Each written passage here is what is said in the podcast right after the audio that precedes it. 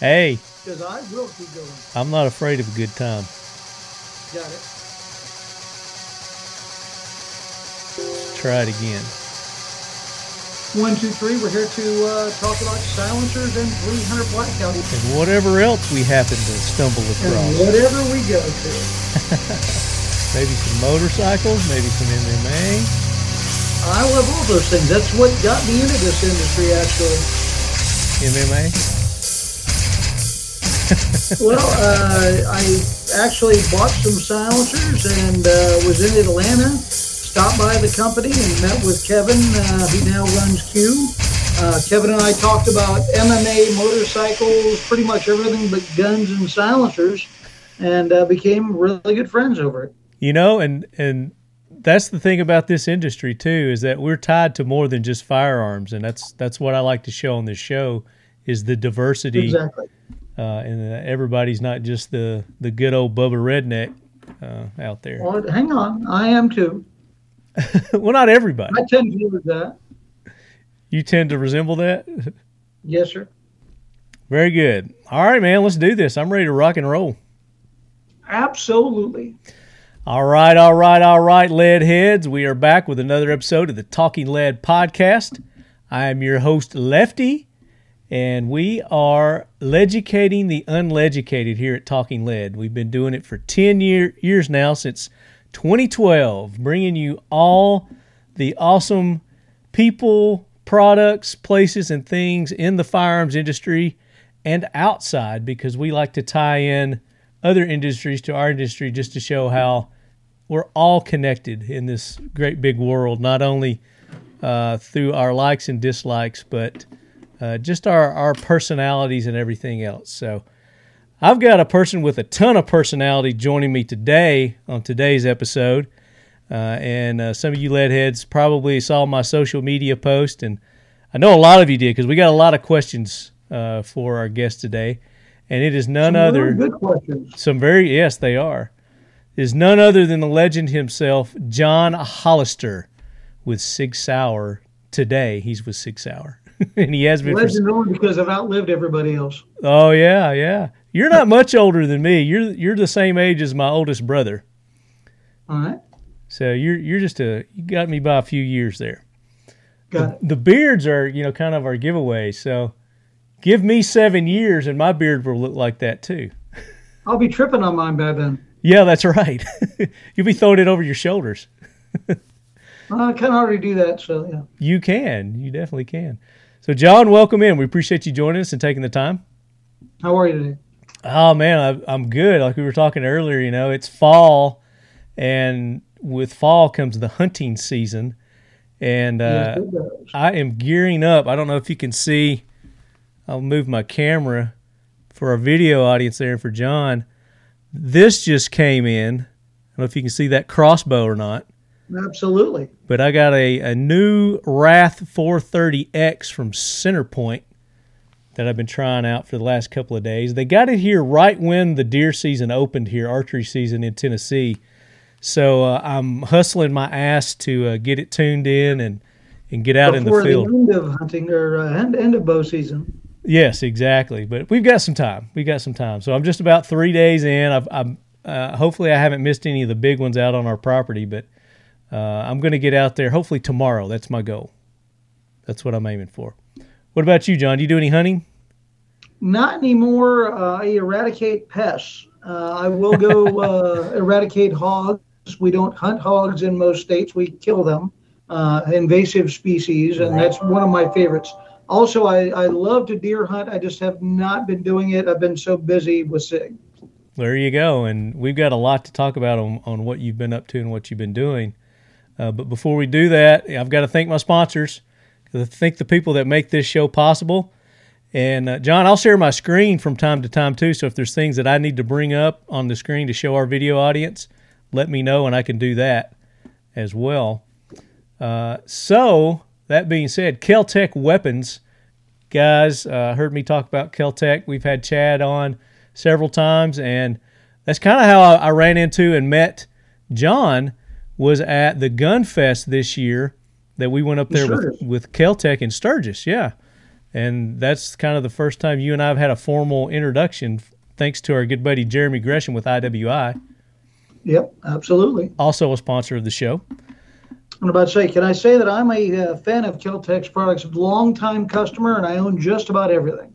Oh, that's great. Yeah, I've, that's kind of what got me into doing what I'm doing now. Is uh, the Sub 2000 when when it first came out? That just kind of really reinvigorated my love of, of firearms and just the innovation that that they brought with that firearm to let me know that ooh, what else can be done with guns? Exactly. Yeah. So George is a genius, and we really appreciate Kel-Tec being sponsors of the show for these many years. And uh, to reward you lead heads, go to their website, keltecweapons.com, use the code LEADHEAD, and you are going to get 15% off any of their accessories or parts or gear. Doesn't include the firearms, um, but any of the, the kit gear that they have. They've got some awesome flashlights the CL42s, the CL43s. I've got several of the CL43s that I've got in all my go bags and all my vehicles. Uh, really good flashlights. The uh, the Kel-Tec folding knife uh, is a really good knife. It's sharp, and uh, you'll really enjoy it. And then of course the cases and all the other kit and gear, the hats, the shirts, 15% off Kel-Tec weapons. Uh, also, Mission First Tactical our good buddy Dave over at Mission First Tactical. Uh, they have been setting you lead heads up with awesome gear. We've been giving away magazines, um, AR magazines with our custom logos on there. Their dump trays that they make with the leftover uh, Kydex Boltaron materials that they use for their uh, holsters. Um, they've made these things called dump trays, John, and the dump trays what you can do with those is I use them as armorer's trays. They're perfect for throwing your gun parts in and all those dirty uh, parts of your gun that need cleaning, or if you're just working on something. If you're doing it right. Yeah, if you're doing it right. Um, but you can get custom logos printed on these too. And you lead heads, we've been sending you a variety of different uh, of these dump trays and their tactical folding wallets with some logos on there. We're going to be giving away one of those today to, to one of you lucky leadheads. We may give away a custom uh, magazine too. I don't know uh, from Mission First Tactical. Uh, and then, of course, our buddies at Seal One for all your gun cleaning and lubing needs. Go to seal1.com and use the code LEADHEAD, and you're going to get 25, yes, 25% off at Seal One. Uh, really keeps those guns, that corrosion away from your firearms, and really you can put this on anything. This will work on crossbows. This will work on your fishing gear, uh, any of your marine items. It's really good if you're in a corrosive environment uh, to use the uh, Seal One, um, and safe for the environment too. So. Hey, Leadheads, White Settle with Seal One. Just here to talk to you and tell you a little bit about our product. Seal One CLP Plus is a bio-based, non-toxic product. It comes in a paste, liquid, aerosol, and pre-saturated bore-specific patches called sealskins. They all do the same thing, just different methods of application. The best way to use our product is to start with a clean firearm. There's two reasons why I say that. First, you start with the Seal 1 CLP Plus by field stripping your firearm and covering the entire firearm inside and out, bore, barrel, everything with the Seal 1 CLP Plus. You'll see how easy it spreads around. You'll want to wait about 15 to 20 minutes. Then you come back and you want to wipe it all off. So you see how easy it is to put on and remove. And the second reason we say to use a clean firearm is you'll find that it's not clean. We're going to pull out more carbon that's been left behind with whatever product you've been using before. Okay, it takes about three cleanings. So I like to say a clean shoot, clean shoot, clean shoot just normal usage before the Seal 1 CLP Plus has removed whatever product that you were using before and has seasoned the firearm. It's kind of like breaking in a cast iron skillet. And after that first cleaning, you will notice a difference. And with each successive cleaning, you will find that it gets easier and easier to clean. Seal 1 CLP Plus is a dry lubricant and is designed to work as such you will find that malfunctions are virtually eliminated when used properly because the majority of all malfunctions are caused to carbon buildup. And with the Seal 1 CLP Plus, the carbon does not build up. Seal 1 CLP Plus is safe on all metals, plastics, composites, polymers, rubber, wood, and leather. Seal 1 CLP Plus is a one and done formulation. No other products are required or needed to clean and lubricate and protect your firearm. That's why we say Seal 1 and done. Seal One is a proud sponsor of the Talking Lead podcast and the Leadhead Brigade. Use the code LEADHEAD for a 25% off discount.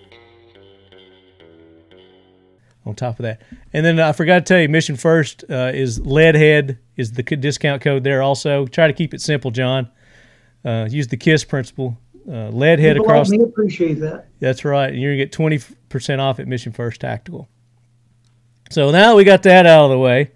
Um, what we want to do. We want to find out more about John, and uh, we're going to talk suppressors and, like you said, 300 blackout and some other things. But before we do that, we've got to take care of some jack wagons and honor some heroes on the planes and train segment. So, Gunny, bring that train in. Hoorah, Semper Fi, do or die, hold 'em high at 8th and 9. It is time for the talking lead jack wagon of the week, so brace yourself, baby. Very honored for him. He was a great that. dude. He uh, he was a hard worker. Man, he seemed to always be hustling, you know? He didn't Only ever guy stop. I know that events hustles more than me. I was going to say, you, you probably get a lot of your hustle from him. I'd love to think so. All right, so the train has stationed, and um, I was telling John a little bit about this segment. Um, I typically let my guests go first, but since you weren't prefer- prepared, I'm going to go first. And I don't think I've seen any from you leadheads between now and the last episode. And if you didn't get a chance, make sure you go back to our previous episode where we had Doris Wise, uh, who is the founder of Jews Can Shoot, a nonprofit organization that encourages um, people to get out and exercise their Second Amendment rights. Not just Jews, but I guess she just happens to be Jew. She is the direct descendant. Her mother and father were survivors of the Holocaust, John. So she has some direct knowledge of that and uh, very good stories that she shared with us. So go back check that episode out. Absolutely. And uh, I'll just say the Second Amendment's for everybody. That's right. It absolutely everybody in the United States. Anyway, I'll let everybody have it. But yeah. Oh, yeah. that should be it should be worldwide, but um, because it is a God given right, you know, it's not just a law or something that has been given to us. Uh, it's it just it's there, and it exists. All right, so my my jack wagon and my hero, it's kind of it's it's all rolled into one here. Um, and this this article comes from the Washington Examiner and let's see, Amy Swearer and Holden Edwards. And this is pretty recent, but I think it's kind of a retelling of a, a previous story. They're just adding to it. So, President Joe Biden's most recent speech on gun control showed once again that he has little respect for gun owners or the Second Amendment. Consider, for example, where Biden mocked, and not for the first time, gun owners as being afraid of deer and Kevlar vests simply because they want to defend themselves and their families with the same guns that law enforcement officers used to protect the president and his family. And we remember that speech where he where he was mocking that.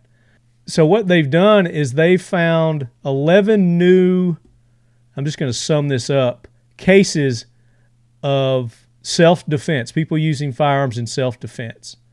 And I'm going to go through and I'm going to read these instances. August 2nd, this is in Auburn, Washington. A gas station clerk fatally shot a 19 year old who tried to rob the store at gunpoint. The gas station is no stranger to high profile crimes. In 2018, two teenage boys made headlines for stealing uh, from the store after another clerk had a medical emergency and collapsed. Uh, one teen actually stole a dollar bill out of the unconscious clerk's hand. So there's an instance of a robbery. Uh, somebody was protecting themselves. August 3rd in Indianapolis, a homeowner's daughter and the daughter's boyfriend were sitting in a car just outside the house when a teenager with a gun and several others tried to rob them. An armed individual intervened and shot the robbers, fatally wounding the teen, police said. And although it wasn't clear whether the armed person was one of the two victims or the homeowner himself, the other robbers fled. This is uh, August the 2nd. Middletown, Ohio. Police said that they wouldn't charge an Amazon delivery driver who shot and wounded a man who attacked him with a knife while high on drugs. Unfortunately, even though the driver acted in lawful self defense and told reporters that he'd be dead if he hadn't been carrying his firearm. Amazon deactivated the father of three as a delivery driver. So, whatever deactivated means, uh, I'm not sure. Fired him, I guess. Doesn't sound good. No, doesn't. Um, here's another one. August 7th, West Palm Beach, Florida. A concealed carry permit holder fatally shot a gunman who brandished a short barreled shotgun at a family gathering and threatened to shoot the crowd up. The gunman refused to drop his firearm even after several people confronted him, police said. So the permit holder shot him. Let's see. Here's another one Milwaukee. Uh, there's one in Pennsylvania. Here's one in South Carolina. Local police determined that a man was justified in fatally shooting his wife's brother after he broke into his home wearing a bulletproof vest, armed with a rifle, handcuffs, and a metal chain. The man sustained non life threatening injuries during an exchange of gunfire. His wife was not injured. The gunman previously made threats against the couple, police said. Uh, and it goes on. Oregon, there's one. Chicago, Detroit, Pasadena, Texas. A woman fatally shot a man who harassed and threatened her co-worker in a parking lot outside the workplace, then assaulted her when she tried to intervene. The woman lawfully possessed her handgun, police said, and neither she nor her co-worker were injured. As these examples shows, the main priority of most lawful gun owners isn't to score an 8-point buck or become an Olympic marksman, is to ensure that if someone should threaten them, their livelihoods, or those around them, God forbid these gun owners are capable of adequately defending themselves. Uh, and he goes on to say it's time for the president to retire his old trope about deer and Kevlar vest and show himself much more willing to treat the Second Amendment and those Americans who exercise the rights protected under it, under it with significantly more respect. Well, that's never going to happen. So we can just count on that. And we need to keep our guard up. Uh, we need to stay vigilant, contacting our local representatives all the way from your from your city, uh, county, state, you know, all the way up um, to your your federal people that are supposedly representing you. You know, these people get mis- misnamed leaders a lot too. They're not leaders. Uh, you know, they're they're elected officials that are supposed to represent you, and you are the leader. They're just supposed to represent your voice and make sure your voice and you are represented um, when when these laws come up. So all in one, you know, the jackwagon, obviously, the gun grabbers, the Biden administration, and then of course uh, the hero, all those people that are exercising their Second Amendment right uh, and doing it the way that it was meant and intended. God forbid, you know, I don't want to see any stories on here, you know, that there's a tyrannical government that we're using these against, but but that's also a use for the Second Amendment. That's why the Second Amendment was put in place. So, what about you, John? You got any um, you got any jack wagons or heroes that you'd like to point out? I am unprepared for the segment. I figured you I would be. Did anybody cut you off in traffic today on the way to work? No, I'm pretty easy going. It's hard to get my dander up. I bet. I bet. Now, do you ride a motorcycle to work? I do not. Uh, I drive my truck. Uh, I used to ride motorcycles all the time. I drove cross country a couple of different times on motorcycle and back Yeah. uh, when I learned the meaning of saddle sore. Um, very much a motorcycle guy. uh, saying earlier that you and I had met in Sturgis this year at the Gun Fest, and Gun Fest just happened to be during Bike Week, and uh, it was it was a good time. Uh, I really enjoyed it. I hadn't been to Sturgis in years. It was awesome. It was, it was, and you know that Gun Fest, and we've we've had shows on it. We've talked about you know their downfalls and you know things that they could do to improve. But I really think that it's got potential to be one of the premier outdoor shooting events in our industry, especially There's with a lot. Especially you know with that crowd. You know the, people that are already there. You know, the, most of those folks are our people. No doubt about it. Yeah, but it, that was my first time to uh, South Dakota, and what we did, John, is we uh, Keltec rented one of those big RVs, Mhm. and they drove it from Cocoa, Florida, all the way up to um, South Dakota, and they happened to pick me up on the way in Nashville. so You're you're right there. I got a I got a nice tour of the country and then of South Dakota itself, and it is beautiful. It absolutely is. South Dakota, uh, eastern Wyoming's right there. Go over to Devil's Tower. Did you go down and see uh, Mount Rushmore and all the the sites in South Dakota? We didn't get to go to Mount Rushmore. Didn't have time. Uh, they had a documentary uh, crew there, and they were doing you know filming the whole the whole trip. And uh, we uh, brought four bikes, and they wanted to get some scenes in the mountains. I can't remember what that uh, spearhead or something like that, fish head. I don't know. Uh, somewhere up there is really beautiful and windy roads, and uh, we got a lot of footage. And we went to that town, Deadwood. Oh yeah, That was interesting. I, I really enjoyed that. That was a good time. Um, it was a really Deadwood's a really nice town. It's uh, a lot more. oh, I hesitate to use the word modern, but built more built up than Sturgis is. it is, and it's touristy. Yeah, it's a big, it's a tourist thing. It reminded me a lot of Gatlinburg uh, when you go to, except maybe larger scale and with casinos. Right. And uh, there's a couple of nice steakhouses there in Deadwood. Yeah, it looked like there was uh, some really nice restaurants. We went to one uh, for lunch. I can't remember what it was called, but uh, the people are super nice there, friendly. Everybody was really, even you know, the owner came out and talked to us uh, of that restaurant, so it was it was really cool. Uh, we came out of a steakhouse there, and Big and Rich were across the street performing, and I'm I'm trying to say hi to them, but obviously they're busy. Yeah, you know, they're working. They're working. There were a lot of celebrities there that day. We were there because they were doing that charitable ride that they do. Um, I can't. The Legends ride. I think it's called the Legends ride. Um, Right. but the guy who played you, you seen the Terminator movies? I have. Um, the Liquid Terminator. I guess it was Um, Terminator his Two. last name is Patrick, I believe. Yeah, uh, Robert Patrick. Robert Patrick. Yeah, he was he was there, so I got to see Robert Patrick. That was kind of cool. He's been in a lot of things. though. he was in X Files. One of my favorite all time. everything. He has. He's he's been around a minute.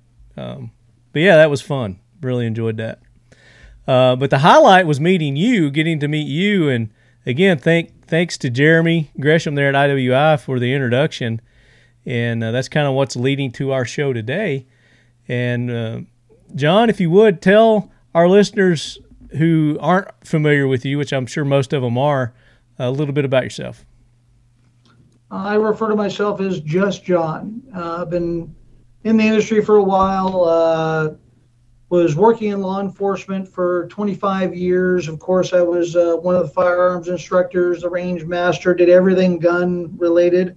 Uh, at 25 years, got offered a job in the gun industry working for a company called Advanced Armament Corporation, which was the biggest silencer uh, company of the time uh, biggest purveyor of silencers to the military, law enforcement, etc. Uh, so I retired, went into the gun business, which came as a big shock to everybody. Um, You're being sarcastic, right? yes. Uh, we did a lot of really cool stuff uh, in advanced armament. We uh, did a little thing called 300 Blackout, which there were some questions on your Instagram page about 300 Blackout, which we'll address. My favorite Um, round, by the way. Mine too. Um, I'm I'm kind of a fan. I dig and it. uh, then uh, one day, a friend of mine uh, who worked for SIG said, "Call this phone number," and uh, they're looking for somebody like you. So uh, I called him up, and now I work for SIG. How long have you been with Sig? Uh, somewhere around eight eight and a half years, I believe. Gotcha. um, having a blast uh, doing now i saw on the uh, i think your stories uh, you described me as the product manager for suppressors silencers uh, no longer um, i actually gave that up about five years ago and went into my true love uh, especially at sig which is training there you go. and uh, I train folks on all of our products. We do pistols, we do rifles, we do ammunition, we do silencers, of course. Uh, we do air guns, we do optics, we do everything. The only things we don't do in the industry right now are shotguns and revolvers. And if there's a military contract, we'll probably be making revolvers. When are you going to get into bows? well, uh, we aren't doing that yet either. So maybe. Never say never, right? Never, never, you never say never. Never say especially at SIG. I apologize for getting your uh, your title wrong. Um, No, it's no problem. I didn't know what how you wanted to to go with that. But so, my- what's your official proper title? Trainer? is, uh, what's that? Yeah, it's uh, National Commercial Sales Trainer. Uh, there's uh, about 10 sales trainers. There's two of us that are na- nationwide, which really means nothing because we're so busy. Those guys are running just as hard as I am. Yeah, I mean, I I can only imagine. Um, I've I've seen some of the events that you've been at, and you're all over the place, no doubt. Well, yeah, and you met uh, Angel and Joe while we were Mm-hmm. out there at Sturgis as well. I did. Um, I, I have the pleasure to work with some of the best people in the industry. You know, I tell people all the time that with the, with the exception of me, Sig hires really good people. with the exception. uh, I think you're the benchmark. Uh, is is where that's when that's been laid.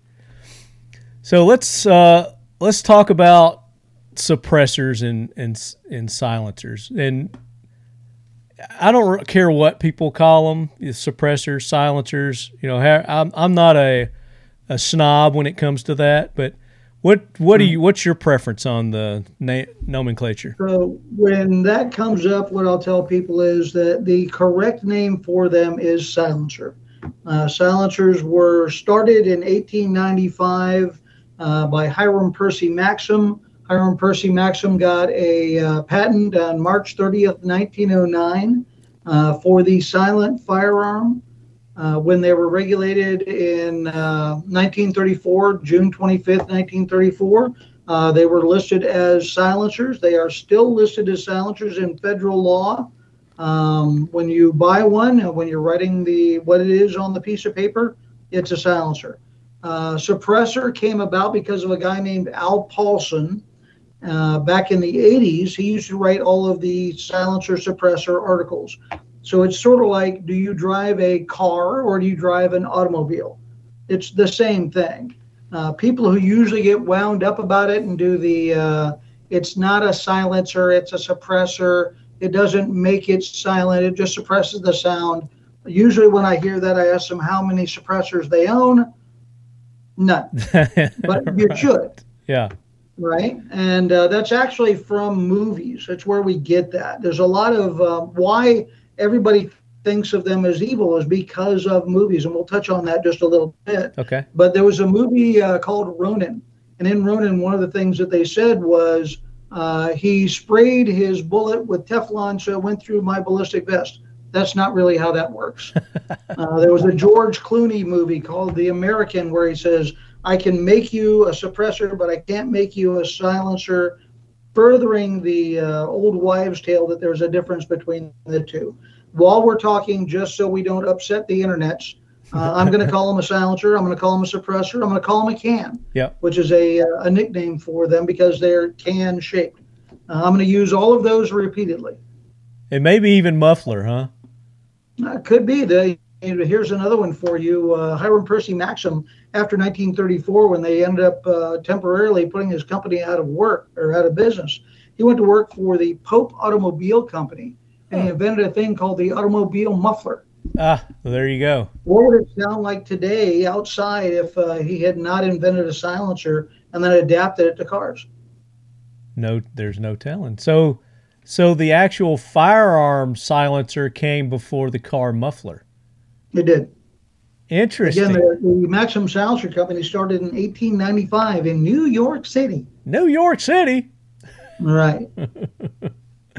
and he was from Maine, just so we'll uh, keep it a New England uh, fresh thing. Yeah, there you go. Yeah. You guys being up there in New Hampshire, Sig, New Sig is. Hampshire. And you're not originally from New Hampshire. No, sir. Where Where are you originally from? All over the place. I'm not. Yeah, I'm not. Um, I grew up as a military brat, and I grew up around the world, around the country. If I threw a dart at a map, I will have been there. There you go. There you go. Uh, and we're gonna we're gonna get into more about you yourself. I've got this line of questionings that I ask my new guests, but we're gonna save those for a little bit later. Keeping on the silencer uh, topic here, um, great history there, by the way, with with Maxim, and um, um, and that's in the United States. Is that correct? That's where all Yes. this originated. Was in the United States. Correct. Now, his father was Hiram Stevens Maxim. And Hiram Stevens Maxim invented the uh, semi automatic firearm with a guy named John Moses Browning. Ah, Um, there's a, little uh, history there also. All the, in the golden age of inventing, there were a lot of over, overlap. He also made the Maxim machine gun, which, interestingly enough, was used by both sides in World War One by the Germans and by the English. The English won, so Hiram Stevens Maxim was knighted by the Queen. Lived out the remainder of his days in England as a knight of the realm from Maine. wow! Was this the the the queen that just recently passed away? I think it was one before her. Yeah, I'm just I'm kidding there, but she was old though. I mean, she was like a hundred and something. Damn near, yes, sir. She was up Uh, the other one was Hudson Maxim. Hudson Maxim invented smokeless gunpowder. So if you think about it, we as gun guys owe the Maxim family a lot, even though most of uh, our people wouldn't be able to tell you who did any of these things. That's the family. Wow. That is a, a rich tradition of inventors right there. And if you think about it, they're all involved in the gas that is made when you discharge a firearm. Mm-hmm. That is true. That is true. So let's talk about some the design of and and the theory behind a a silencer.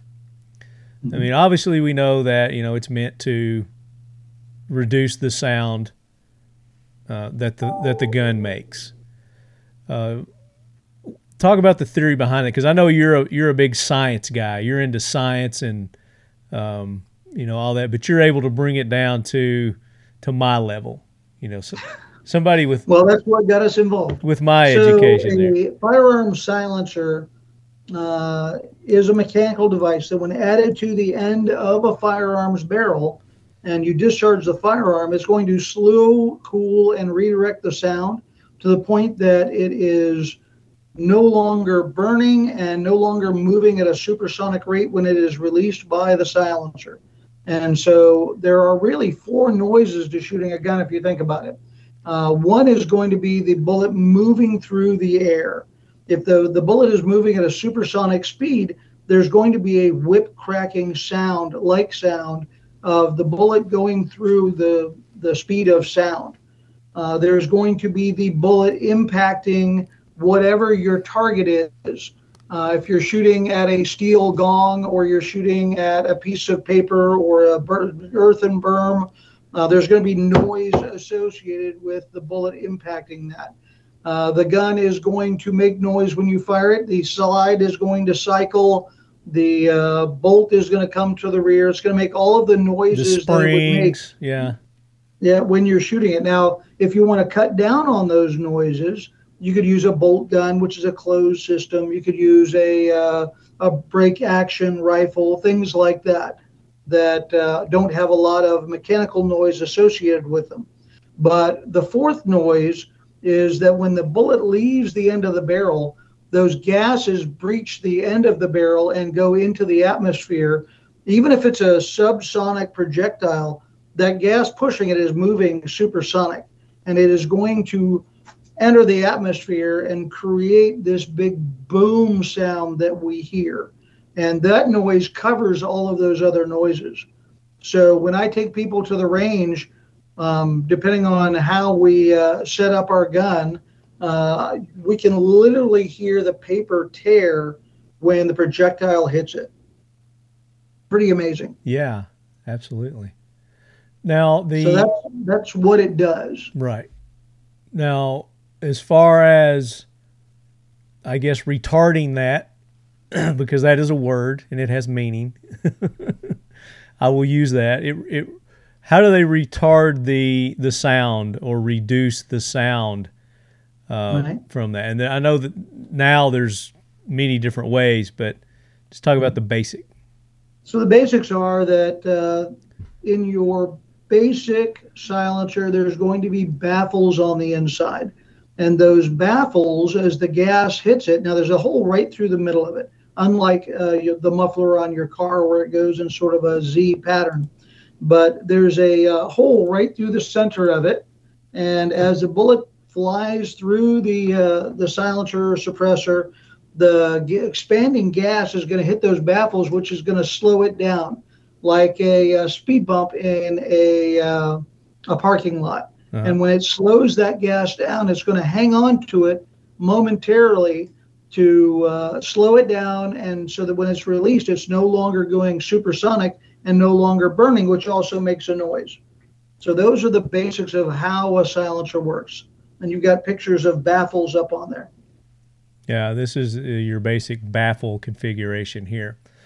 And, and I guess the more baffles you put in, the more it's going to um, reduce that. The more speed bumps you're going to have in there. But, you know, bumps. we also, when we're talking about silencers, the size of the silencers. So when you come back, you'll see some right here in front of me that are smaller, medium, and larger. And when we do that, by more volume typically means that it's going to be more quieter. So as we can see, the little guy over here, the little guy is not going to be as quiet as the big guy. Now, is it? If if it was, why would we make the big guy? Mm-hmm. Right. And it's volume. It's got to do with volume, right? It has to do with the volume, and it, it's um, like scuba tanks. I was a big scuba guy. When um, I have an 80 cubic foot scuba tank and I have a 100 cubic foot scuba tank, the real big difference is the width of the 100. And if I put 80 cubic uh, feet of air in both of them, I have more room in that larger vessel, which means there's lower pressure inside of there. And because of that, it's going to be easier on it when it's trying for silencers, trying to slow, cool, and redirect the amount of gas that I'm putting in there. Right. Uh, this is going to be higher pressure in the little vessel, much higher than it would be in a larger vessel like this 300 blackout can here. Make sense? It does. It makes a lot of you sense. know, when it when it comes to it, all of our people they want the little bitty gun and they want to put the little bitty silencer on it, um, and then they're confused because it doesn't sound like it does in the movies. Nothing sounds like they do in the movies. Uh, I can write you a prescription that will make you giggle like a 12 year old girl. Let me hear it. I want to giggle. All right. Uh, I like the uh, 1894 lever guns. It's a closed action, so I'm not going to have any mechanical noise. Got one right there. You got one right back over there. Yeah. Get a threaded barrel on it uh, for your silencer. You're going to put on, say, a nice nine millimeter suppressor on the end of it. Uh, I like the 38 357. Use 38. Uh, PMC Brass makes a 158 grain subsonic 38 special, and it literally will be the quietest thing you ever heard. The only thing you're going to hear is the hammer dropping and the paper tearing. Really, even even quieter than a 22. Yes. Wow. Now another one, uh, I That's amazing. with uh, AcuSport. AcuSport has uh, unfortunately left us, but uh, their buyer was a guy named Dave Regula. And one day I'm at the range with Dave Regula, and one of my guys is firing a 308 rifle between us. We're about three feet apart. The rifle's right between us. And uh, Corey fires the rifle using subsonic ammunition with a uh, 300 Win Mag suppressor on the end of the rifle. And Dave goes, hang fire. And I was like, no, it went. I heard it. He's like, no, it didn't go off. I didn't hear it. And I said, well, I heard it tear the paper. And he was like, what? So I opened the action up, pulled out the cartridge case, showed him it was empty, pulled the bolt at it, had him look down the barrel. He didn't believe it. And put it back together. And then I go, Corey, hit the wood post. So he fired it. It went click here and went thwonk as it hit the wood post. And Dave was like, and then it became the the biggest advocate of silencers I've ever seen for a guy not in the silencer industry. That's all it would take, isn't it? It does. It's one of those things you got to. It's sort of like motorcycles we were talking about. You know, motorcycles sound like fun, but when you do it, you want to do it forever. Yeah, absolutely. You know, and, and and this technology comes into play there. You know, we're talking about muffle mufflers and you know things like that. But most of the back guys like theirs to be loud. So. yes, loud they, pipe save lives. I believe is the T-shirt. Yeah, that's it. Absolutely. Yep. So let's talk about some of the different um, designs, I guess, um, uh, for the the baffles, or and they're going to have different names as we get into it and, and talking about them. They're not all baffles, but um, Right. let's let's talk about that. And if you want to use your specific, you know, ones that you have there, that's fine. If you want me to bring something up on the screen to show, I can do that too. Sure. So uh, depending on the, when, when we get into the types of silencers, if we go to right here, everything on this side, this is all rifle over here. And Okay. there's various calibers, materials, quick disconnect versus uh, direct thread. We do all of that. Yeah, and we'll get into that too. I want to talk about you know the connectivity Yep. and all that. Uh, kind of as a 100%. separate, yeah, as a separate Yep. topic. But what Then John's doing for our got- listening audience is he's got uh, several cans, suppressors, silencers in front of him um, that he's talking about here. So uh, if you're not watching on the the video and you're just listening, go ahead. You should be. You should. Uh, these two over here are going to be our handgun suppressors. This is uh, a 45, uh, our, our beloved 45, and then there is a 9 millimeter. Uh, on the end over here, I have a 22 long rifle. Uh, there's also a company who makes a shotgun uh, suppressor. They make a shotgun suppressor. Yeah, I know Uh, one. Um, Ackless Defense makes uh, makes one for the Keltec KSG. There you go. Yeah. Absolutely. Uh, we do not make a, uh shotgun suppressor. Uh, when it moment. comes to what's that? I said at the moment. At the moment, you never know. Uh, in rifle in 2005, I came up with a concept uh, that was you could use a larger silencer on a smaller round. And the way that came about was I was using an Advanced Armament Corporation uh, M4 2000 in 6.8 SPC. The hole through the middle of it was larger than a 556 suppressor. Mhm. And we got to thinking about, well, what if I take this 6.8 suppressor and I put it on the 556 rifle? What is the pain penalty? What is the amount of sound difference between the two of those? And what we found out was in that particular case, there was absolutely no sound difference between using a 6.8 suppressor on a 556 or the 556 suppressor on the 556. So that got me thinking, okay, well, what would be the pain penalty of using a 308 on a 556? And you can hear this, the, the sound difference typically. Hmm. Now, something I need to say about sound is depending on your temperature, your altitude, your humidity, the can can sound different one day to the next.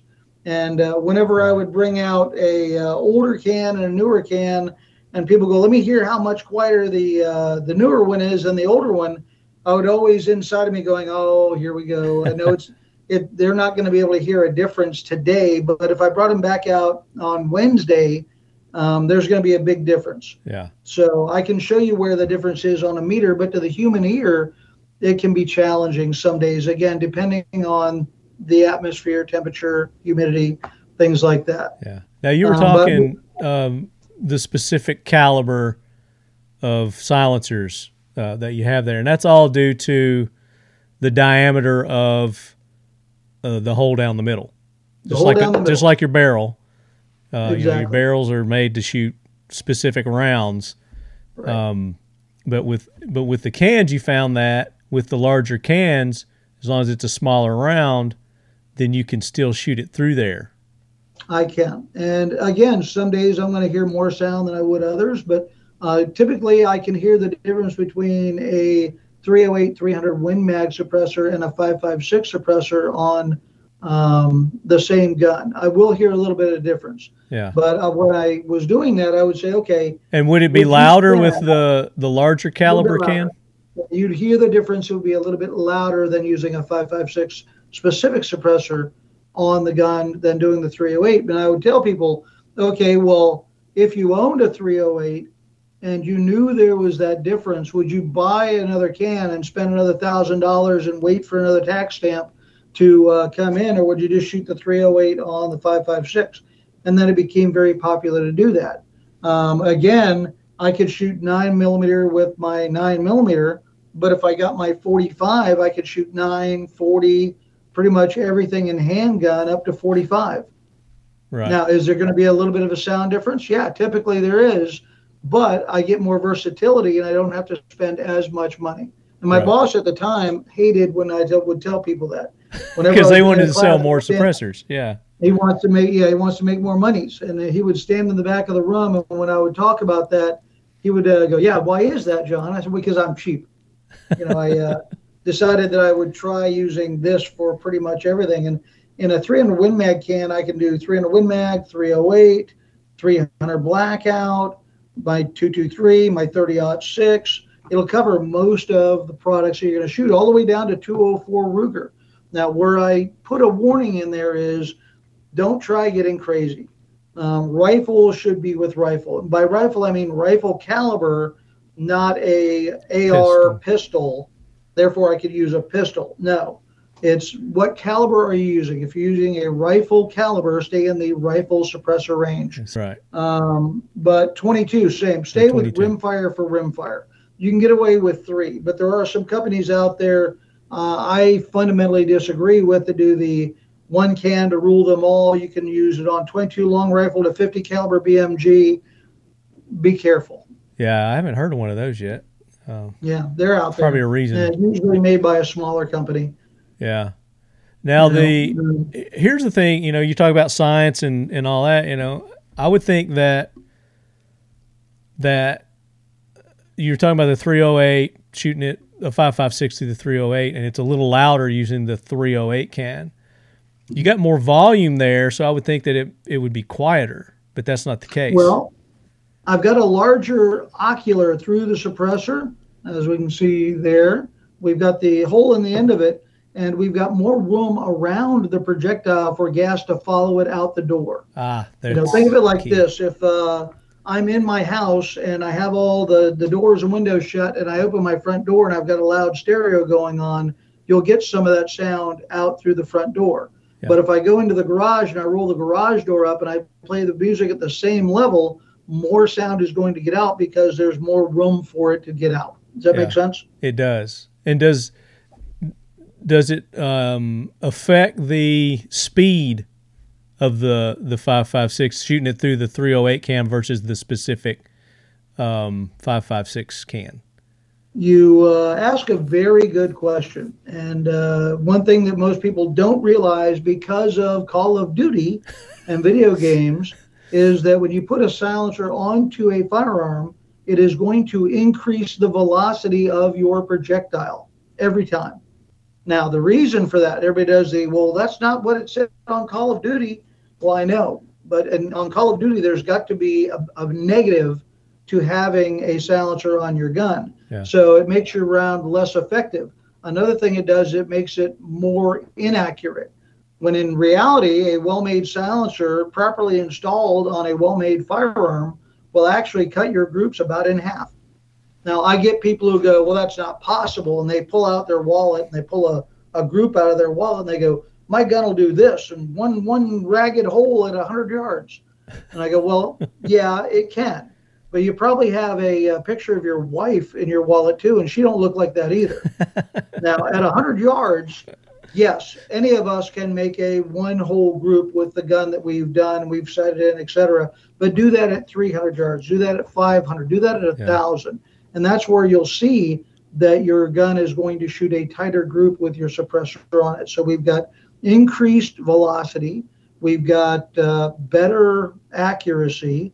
It's going to cut the recoil of the firearm by about 40 to 50 percent. So shooting a 308 on uh, with a suppressor on it feels more like shooting a 223.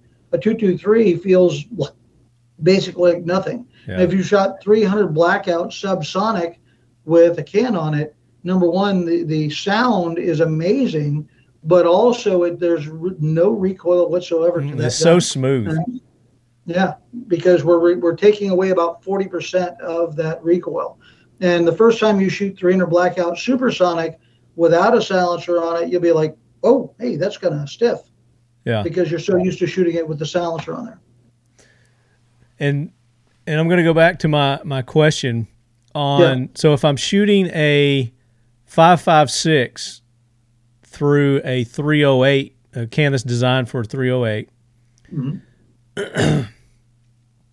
do, will Will I that still see an increase in velocity? I'll have it, but it won't be as as fast as if I'm shooting it through the 556 specific can. Is that is that Typically. right? I'm just asking. Yeah, and we should also say why that happens. Why do I get Pressure? an increase in velocity? The increase in the velocity is because I remember I said I'm trapping the gas inside the suppressor, Mhm. and when I do that, I'm adding fake barrel length to the end of the gun, so the gas can still push on that projectile longer. Because once the bullet leaves the barrel, the gas can't push on that bullet anymore. Now, you're not going to see 200 feet per second increase in velocity. It will typically be within the uh, standard deviation of the round, just on the higher side. So it may be five feet per second, it may be 20 feet per second, but the point is it's not going to decrease the velocity of the round. Yeah. Very and good. when you've got that, that uh, tighter bore on it, it can have more effect. To answer your question, Yes. Yep. And, that, and that's what I said with the the tighter, yeah, the tighter bore on the five five because it's specifically designed for that. Uh, as you were saying earlier, you know, if it's bigger, then you got more gas that's escape that it's that escape. But correct. if it's tighter, it's like a shooting a Nerf ball. You know, one of those those ner- the suction from the Nerf ball. If if it's too big, you can't get the the you know the suction to pop, pop it out there. Right. To get that gas behind it to uh, propel it forward. Right. Exactly. Uh, it also works for night vision. Whenever I talk about night vision, everybody thinks we're, you know we're seeing green and everything else, but it helps your natural night vision as well. So one of the the bigger things that we have done in the suppressor game is prior to 2010, and 2010 is a very important year. We're going to come back to that year, but before 2010, there were only a few states that you could actually game hunt in the United States. Yeah. Uh, currently, there are 42 states you can own and use silencers, uh, but there's only 41 states that you can hunt with silencers.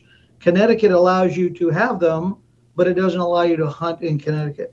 right. But all the other states that you can own it, you can hunt in a game hunt. and I was I mean I was trying to read through Tennessee's law to see if because they used to not allow you to hunt with a a silencer, but I think what I was reading it's it sounds to me like they've it says as long as you've got the federal license, mm-hmm. which that's the tax stamp, right? That's what they mean when It they say that. So They mean that what they mean is that you have paid your tax. Now, Tennessee Yeah. just recently made some uh, changes to their laws. mhm. Uh, you could hunt in, in Tennessee previously. Uh, it's sort of a misnomer that you could not, and they just allowed it. You could hunt previously, uh, but they did make some clarification changes to the laws in Tennessee. Yeah, they were confusing. Um, Right. So, uh, but what I was reading through, that- that's what it says. As long as you've got the, they call it the federal license, and you've got that on you, then you can you can hunt with a, a silencer. So, guess who's going to be hunting with a silencer in Tennessee this year? As well, you should. And now, hopefully, everybody in Tennessee. Yeah, yeah, absolutely. Um, but they still don't allow um, night vision. So can't use thermal, can't use night vision. lasers, any of that. Yeah. Yeah, The- the lasers, yeah, different but- states are different.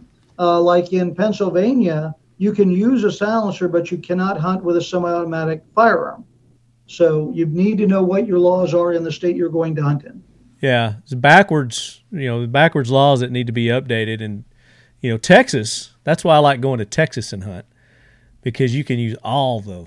you can use the the thermals, the night vision, the silencers, and And I've done that a lot. yeah, I, I do too. I like going down there. Uh, and like you say, when Now- you eradicate the the the pest, We're not hunting. we're not hunting. We're, We're eradicating. Yes, Yes, we're we're being good for the environment. I love to eradicate.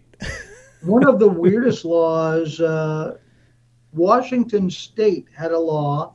You could own a silencer, you could mount it on your gun, but it was illegal to discharge your firearm with the silencer on it. What's the purpose? Yeah. Welcome to Washington. But Welcome we got to- that changed. You can now shoot with your uh, silencer. Uh, there's a group called the American Suppressor Association. Mm-hmm. Uh, they're they're literally out there fighting every day. Uh, since 2010, uh, we've changed laws across the country. Went from about 26 up to now 42 states you can own them. 41 you can hunt. Uh, the latest one that you can hunt in is Vermont. We uh, got Vermont several years ago Nice. legalized to own, but you could only use it at the range. Mm-hmm. There was no ranges in Vermont. Most places I shot were cow pastures, um, but you could not hunt with it. Now you can. Now, now you said you're in New Hampshire. Currently, I'm in New Hampshire. So uh, our buddy Ken Allen with Ken Allen Training. I don't know if you are you familiar with Ken Allen. I am. Okay, they just had their um, Kalashtober event up there this this past weekend. Yes, And, and did you were any of you guys there? Did you guys attend that? I did not. Uh, I was in another state, but uh, Okay. I had not been to that event. Okay. Yeah, I haven't been yet either. I was really hoping I would make it this year, but uh, I just wanted to throw that out there. Big shout out to uh, Ken Allen, Ken Allen Training. Good guy. Uh, super good guy. He's been on the show several times. Smart dude too. Very, very, very smart. And uh, I appreciate him uh, throwing up the talking lead banner up there at that event, representing the Leadhead Brigade. So thank you, Ken. Appreciate it, buddy. Um, so the we we've talked about kind of the how a suppressor works there. Let's let's get into the like the baffles and the different designs that that Sure. people go to make that happen. So there's since uh, the early days, 1895, pretty much silencers have been baffle oriented, and meaning that uh, there's baffles inside. I mean, you threw some pictures up there of all the different baffles. There are M baffles, there are K baffles. Most people have heard of a, a K baffle, and the name for those comes from the way that it's shaped a K baffle, if you looked at it on its side, cut in half, it kind of looked like a teacup in a saucer. Uh, an M baffle looks like an M. The uh, the baffle itself, by the way, the R22 can has M baffles on the inside. One of the cool things about that is I have a titanium tube on the outside. I have 17.4 baffles on the inside of the suppressor. They're shaped like an M so that they seal the baffles together and they create a wall internally inside of the tube to give you a steel wall inside the suppressor and then the titanium tube on the outside to give you a little bit more strength to it. Where a K baffle, because as the uh, side of the K is against the wall of the tube, you've got uh, no extra steel inside of there covering that tube. I hope that makes sense. Makes a weak point, kind of. It can, Yeah. um, where the M is just going to be stronger because it creates an internal tube inside the tube. A tube and a tube. like an M. Yeah. And I pulled up for our video. I pulled up some different baffle designs. Um, right? you got this the So- stacks. Yep. So if you move your cursor a little bit to the left, that's more of a K baffle right there, where you can see that there are spaces where once they're inside the tube, it's exposed to the tube. The gas is explode, exposed to the tube. Mhm. One of the bad things about that is that we carbon up the inside of that tube where those blank spaces are, so it can be harder to get your baffles out of the tube to clean them. Does Gotcha. that make sense? Yep. That makes sense. Uh, below that one, you have what's called a monocore. A monocore is a piece of uh, material, um uh, column of metal, and then we're just going to hog out all the places that we want to to create the design. Nope, I'm sorry, I thought that was a. Uh, no, one it is not, but we can see go straight there or the one below it. As you can see, all the different spaces in there. This one. That's referred to as a monocore, which is just a one piece of metal that slides inside the tube. Now, some of the things that we have done at SIG, we've been making silencers for the consumer market since 2014. Uh, we brought uh, them to the 2015 SHOT Show. Uh, everybody in the industry would come by the booth to, to see if they were for real. What are we doing? SIG's a gun company. Why are they getting into the suppressor market? Uh, and I explained everything. We I threw our skirt up and showed them everything. and uh, like we've got uh, where we put the serial number so that if you were to have a round go through the side wall of the suppressor, we could fix it. But ATF says you cannot fix or replace a tube. So what? How do we fix that? We did away with the tube. We don't have a tube. Um, even on these that we are currently making, there's really no tube. This is all one piece. Uh, there's a line on the outside here. As long as the damage occurs north of that, I can replace it and fix it. So where we put the serial number, uh, the fact that we didn't have a tube, very very unique at the time. Uh, there was many things that we were doing that was very unique in the industry, and I stood up in front of all of them and said, one day all suppressors will be made like this. And today, a good portion of every larger company is going to have uh, some of that technology in their line, where they put the serial number, the fact that they now have uh, baffles that are welded together and they don't need a tube over the outside. Having a tube is like wearing suspenders and a belt. We didn't need it, so why have it? Why add to the girth? Why add to the weight? Mm-hmm. We were the first ones to do that. Today, every company, every legitimate company out there has that technology in their lineup. So we've moved on to what we're doing today. Well, the um, the serial number you bring up a good um, topic there, and it's up to the, each individual manufacturer, correct, on where they put that and where where they put it. Then that becomes the serialized portion of it so it's kind of strategic, I guess, for a manufacturer on where they where they place that serial number. Very much so. But if again, if you've got a tube over the outside and somebody punches a hole through the tube, you can't fix the tube according to ATF regulations. You guy just can't create a new tube, put a serial number on it, and then send it out to the consumer. That would be illegal. Yeah, because that's the serialized part at that point, and you're getting a whole nother you'd need another tax stamp. You'd have to do right. be but like because I don't have a tube, I can cut this off and then keep the serial number where it's at and just add uh, a new core to it. Add a new core to it. Yeah, and that and that's smart. And do you think that they're gonna they're gonna catch on to that and eventually come up with some sort of bullshit law? There was to... a, a, move a couple of years ago where they got all uh, uppity about where the serial number goes on the suppressor, and it really amounted to nothing. Yeah, um, again, it's we're just trying to cu- do customer service. No, absolutely. You know, and again, it's it's manufacturers and you know people trying to come up with ways that when these stupid laws get put into place is like okay, well we can do like this now, the but they call it loopholes. You know, they call yeah. it loopholes. It's not. There's no loophole. It's, it's not. Just, if you dented the fender on your uh, pickup truck, and I'm sure you have at some point, if uh, the yeah. the uh, the car police came and said you can't replace your fender, you have to keep it the way it is. Or buy a whole new truck, or buy a whole, you yeah, can't fix it. a whole new truck now yeah. because you, you dented the fender.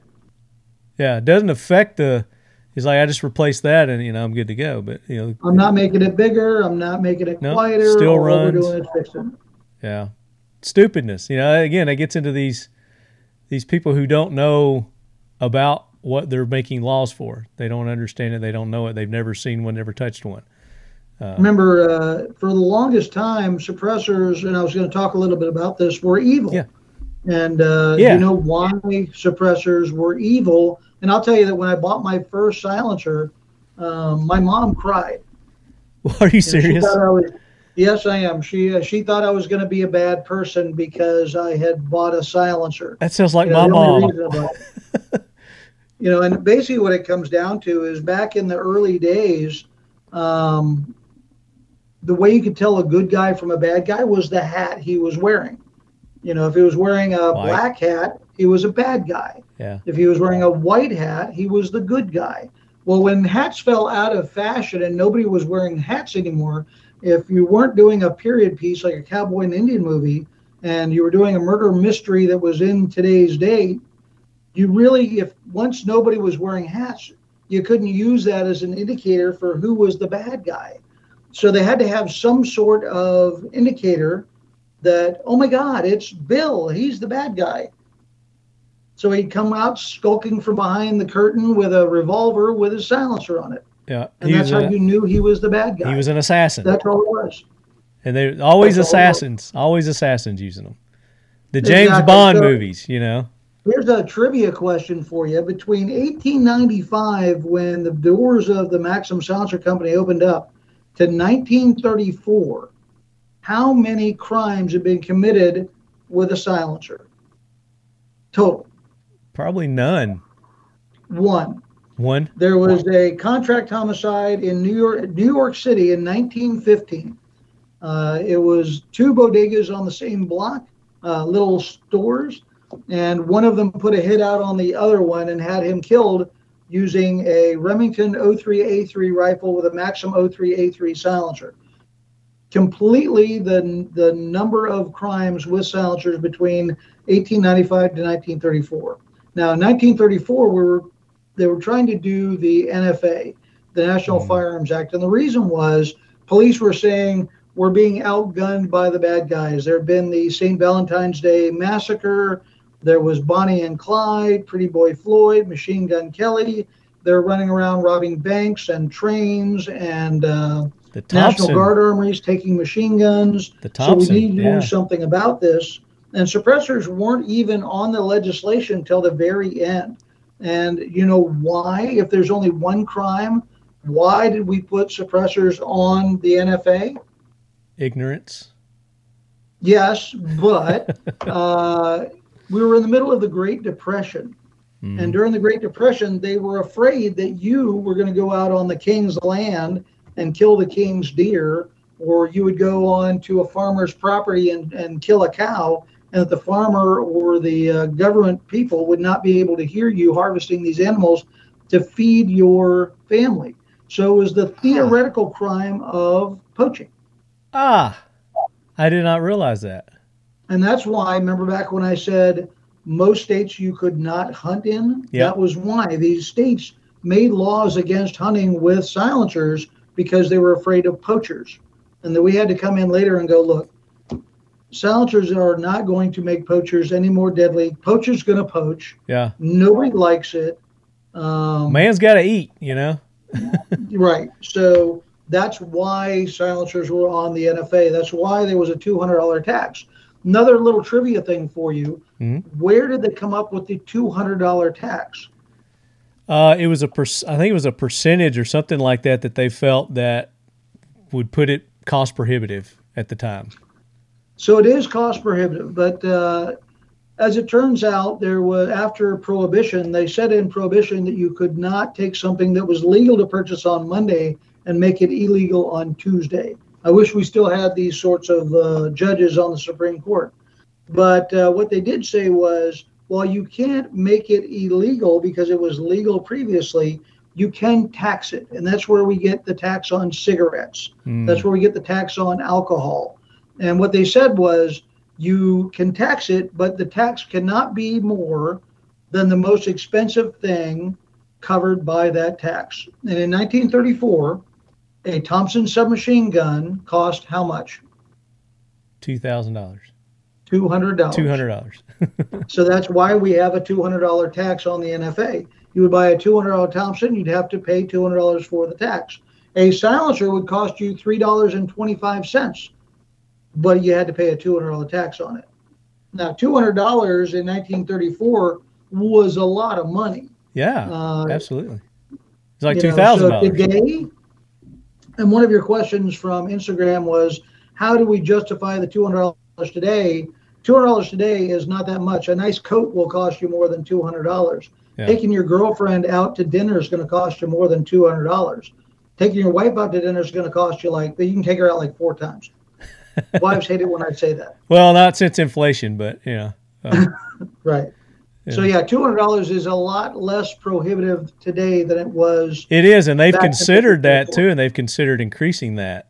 Um, Yeah, we get That that, rumor all the time You hear that. Uh, they're going to increase every year. Somebody comes up on the internet, even prior to the internet, that Congress is going to increase the amount that the tax is. I'm not real scared because it's an existing law. They have to have a large percentage of Congress to agree, and those guys can't agree on what's for lunch today. But it's also illegal for them to tax a right. So Not kidding. And the taxes to, are uh, illegal. according to them, this is a firearm, even though there's nothing inside of it. Exactly. If I handed you a round of ammunition and a silencer, you could not make it go off. right. And Uh, I have a lot of funny TSA stories. One time, uh, TSA wanted to look at one of them, holds it up to his eye, and says, "It's unloaded." And I was like, "Dude, stop doing that. That's how you get pink eye. You'll put your eye out with that thing, son, You're, you'll put your eye out with it." or I will. Um, But no, it's it's illegal. So th- the tax that they have on these is is illegal anyway. It's an illegal tax, and it should not be. I do not disagree. And we're working very closely with the American Suppressor Association, who for many years now, you can put in bills every two years, has put in the Hearing Protection Act to do away with the uh, silencers being on the NFA. Take them off the Uh, NFA. yeah. and they will continue to do so. Please support the American Suppressor Association. You can uh, join as a member there and uh, support them. They're they're literally doing our work for us. If you live in a state that previously Ohio, that uh, you could not own a suppressor, and suddenly you could, it just didn't happen.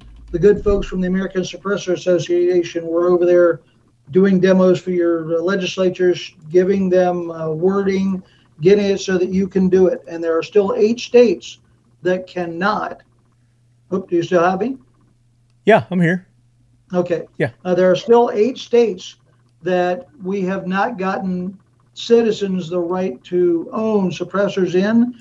And the ASA has a, uh program called No State Left Behind. And we've come very close in a couple of those states that would surprise you. If I told you what states they were, I'll leave it up to them to do that on their Instagram or however they're going to get a hold of you. But uh, we've come very close in two of those eight states to getting it passed. But as it turns out, some politicians are not truthful. Oh, really? Yeah, You never thought the that. rumor. So I've got their their website pulled up here. The the ASA for our video audience. It's uh, AmericanSuppressorAssociation.com is where you can go and get all the information there. And they probably got the states on here somewhere.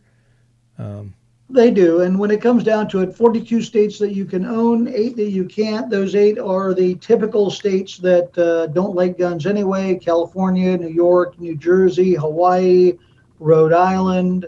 Uh, I'll tell you a funny story about that. Uh, there's a show that uh, we used to do at uh, Advanced Armament called the Great American Outdoor Show. It mm-hmm. is the longest trade show done every year. It's nine days long. And I would have a big map on the back of my booth where you could legally own suppressors. And I'd have people come up and they'd look at the map where they're from. And they get this big grin on their face and like, I can own that? Yes. Then I get people who they look at the map, they cock their head like a cocker spaniel, and they come up confused. And I go, So you're from Maryland? And they go, Yeah, how did you know that? I said, You have the look of somebody from Maryland who just learned they can have a suppressor. I'm told it's easier to own a suppressor in Maryland than it is to own a gun for your suppressor. I don't doubt it. I have no have uh, no doubt about that at all. I think I might be looking at the states here. One, two, Right. three, four, five, six, seven, nine. No, and so that's probably giving us updates on uh, the legality and what's going on in those different states. Because I see Virginia, and Virginia is a state you can own them. Okay. So, like uh, Connecticut, you can own. Illinois, you cannot. Maine, we just got uh, uh, hunting in Maine. Previously, you had to have a permit. You don't have to have a permit now. Uh, Massachusetts, you cannot own them unless you have an FFL and an SOT.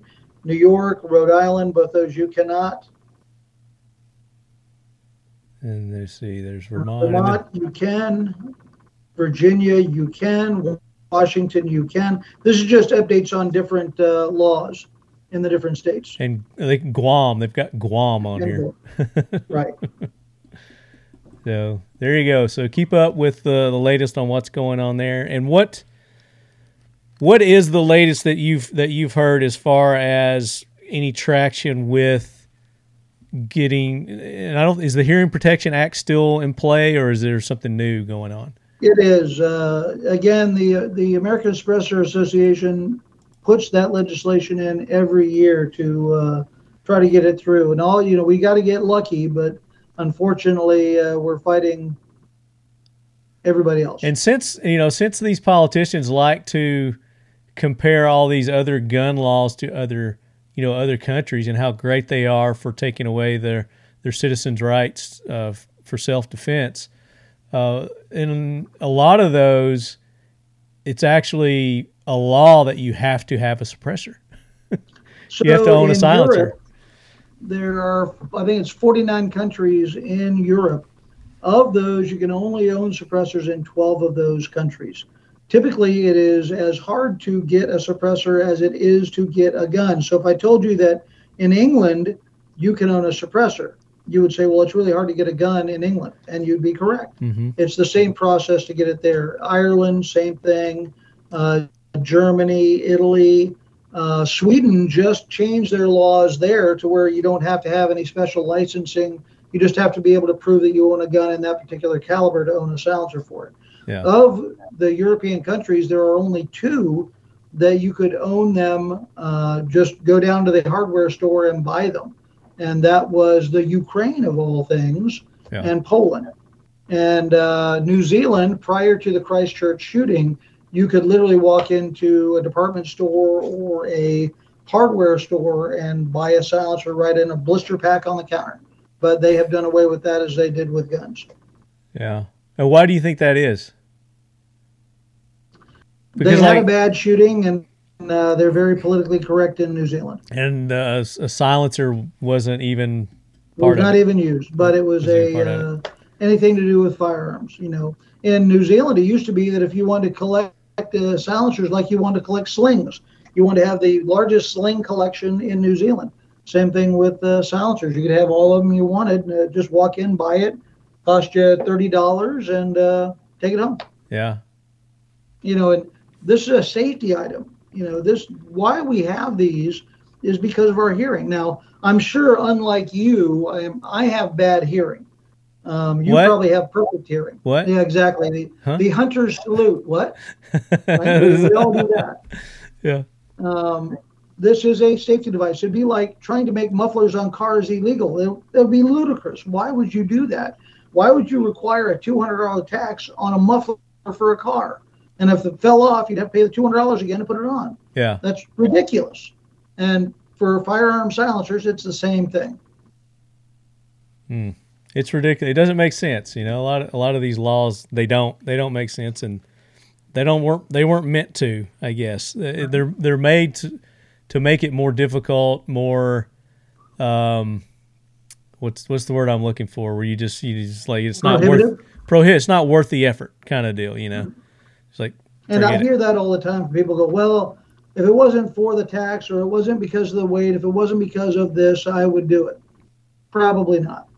Yeah. Well, it does, and especially for people, you know, if you buy the the silencer and then you have to pay another two hundred dollars, it's you know, it's tough because that that's Well, disposable for the most part. It's disposable income for for a lot of people, and It is, It- but luckily it's uh, only two hundred dollars. And like I said, I've, I've spent more than two hundred dollars on something dumber than that this week. well, yeah, But you know, we talked earlier about poaching. You showed off your your great uh, crossbow back there. Yeah. If we were going to poach and you didn't want to make a lot of noise, I just use that. would you use a, a gun with a silencer on it? Would you use a bow or a uh, a crossbow? yeah. You know, logic does not count. Well, I'm waiting for them to come after those next. Crossbows and You bows. never know. You know, Yeah, poaching. but uh, That's a good. That was a good. Um, a good fact there that you did with the poaching. I was, I, I never knew that, or maybe I did. I Yeah. just forgot about it. But uh, yeah. Right.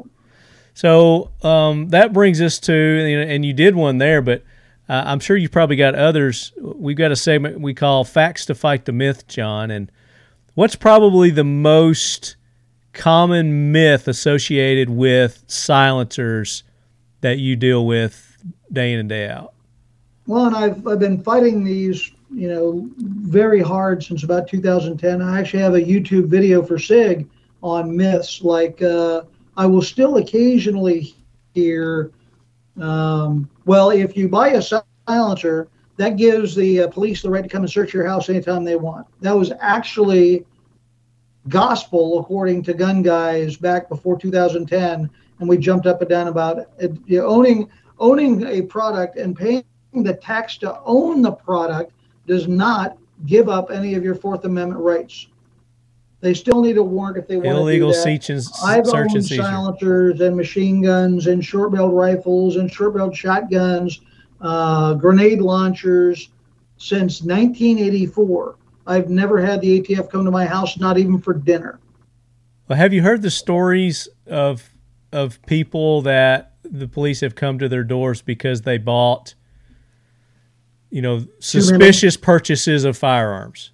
Yes. Um, I also heard one where they went to this guy's house because he bought a lot of oil filters. I, that was the, were- next thing I was going to bring up. Yeah, I've heard that Yeah. several times. And he actually, on video, took him into his garage and he has a small cottage industry of doing oil changes for diesel trucks. And that's why he, and he says, I have silencers in the house. If I was going to do it, I have already have silencers, Yeah, but this is a legitimate purpose for doing this. yeah. He bought. Um, I guess it flagged somebody to turn him in because he bought too many um, oil filters. filters, oil filters. And for those who don't know, um, those can be put on a gun and, and used But as a as a- silly. yeah, it's stupid. You have better, you have better choices.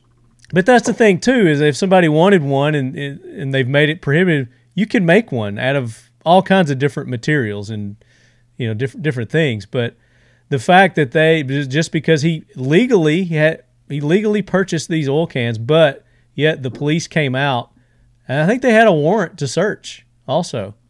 I don't recall. Yeah, I don't know. I don't know. But he's like, yeah, you know, I modify these trucks and these are the oil filters that I use to, to get the performance. And, um, but that's, that's ridiculous that they do that. And the fact that because somebody made, you know, multiple gun, bought several guns and then the police came out and, you know, for that, that's it's ridiculous. Agreed. Now, That's where you get into these red uh, flag laws. But again, that's politics. We're not going to talk politics right, right now. So, right. um, I keep mentioning myth, 2010, so let me address 2010. 2010. So in 2010, I took offense to the fact that 95% of the people who could own the products that we made, the legal products that we made, thought it was illegal to own them. Imagine that. That uh, if you owned a McDonald's and everybody thought that hamburgers were illegal. Um, this this is a consumer product. You can own it. You just have to pay the tax on it. That's not that not that big a deal. Yeah. So uh, we in the industry really started beating the drum on yes, you can own them. We got uh, put out videos. We started doing uh, rallies. We did uh, shooting parties. We doing everything we could to uh, let people know the truth yeah. about yes, you can own them, etc.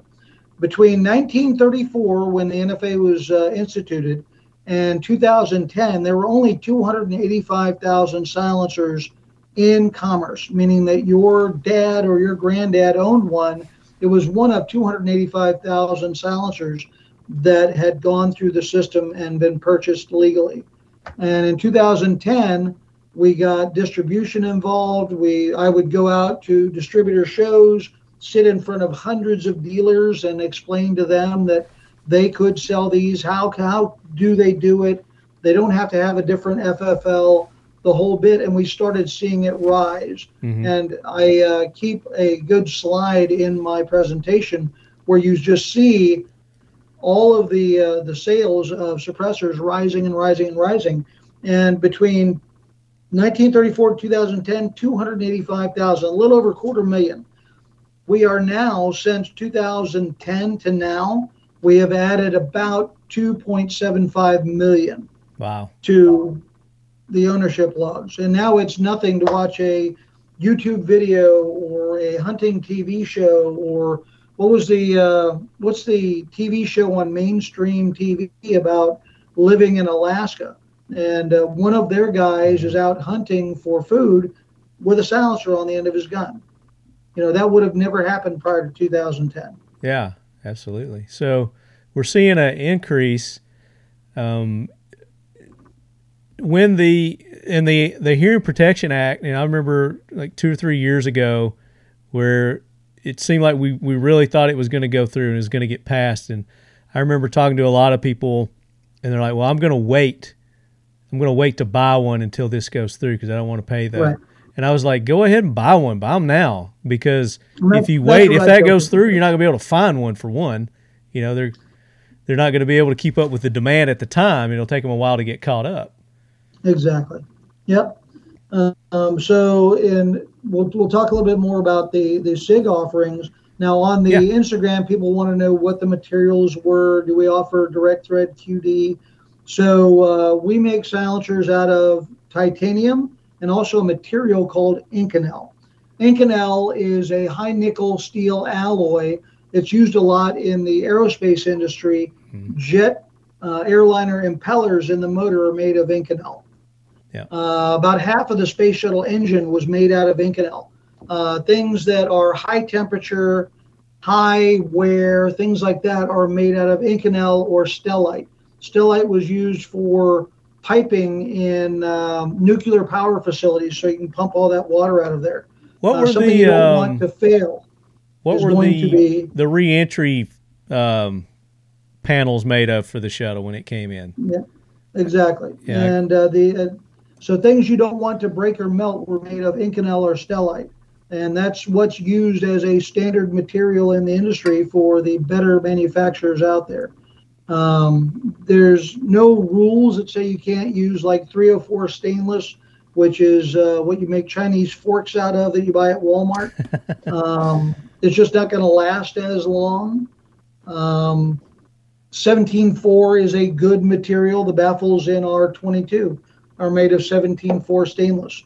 Because we're using stainless instead of aluminum, um, I can make the parts thinner so they don't weigh that much more, hmm but you get greater durability out of it. Um, quick disconnect or direct thread. Now, direct thread means that I take my flash hider off if I've got an AR or if I've got a threaded barrel on my hunting rifle. I have the bare threads. I just wind the silencer onto that and good to go. Um, in QD, basically, I've got a locking system on here. I let this go around about a time and a half, and this mounts onto my firearm. That is a muzzle brake. We also make flash hiders. When you buy a, uh suppressor from SIG, it's going to come with everything you need to mount it onto your firearm. We don't try to nickel and dime you to death because, oh, you bought a suppressor. Uh, do you want to put it on your gun? Well, you've got to buy this muzzle device for $100.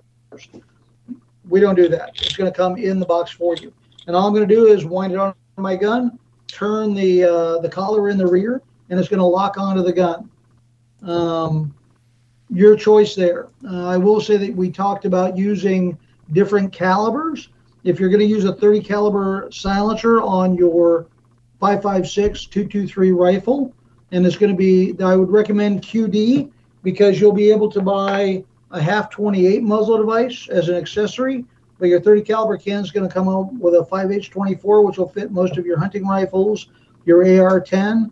But I need another one that's half 28, from which is a standard thread pitch on my ARs, and therefore I can mount this can on the other gun. Are yours proprietary? Oh, everybody's is pro- pro- pro- proprietary. Proprietary. Yeah. I can't say the word proprietary very well. um, with our mounting system. There's a lot of different mounting systems out there. The mounting systems are typically the weak side of the equation. Um, I just saw a video by uh, some former SEALs on YouTube where they're shooting our can, and then once it cools, they go take it off, and it came off, and they were stunned because they had used cans in the military.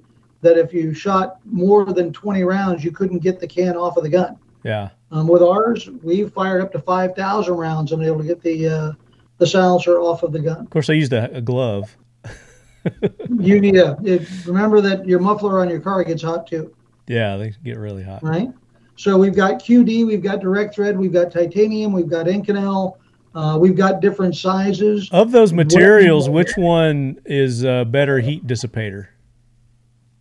So titanium heats up quicker, but it also loses heat quicker. Uh, steel tends to hold temperature temperature a little bit longer than titanium does. And why would you use titanium or why would you use steel? Uh, with titanium, the mar- the uh, magic of titanium is weight. Weight. It's uh, it's a lot lighter. Uh, the magic of the steel is it's more durable.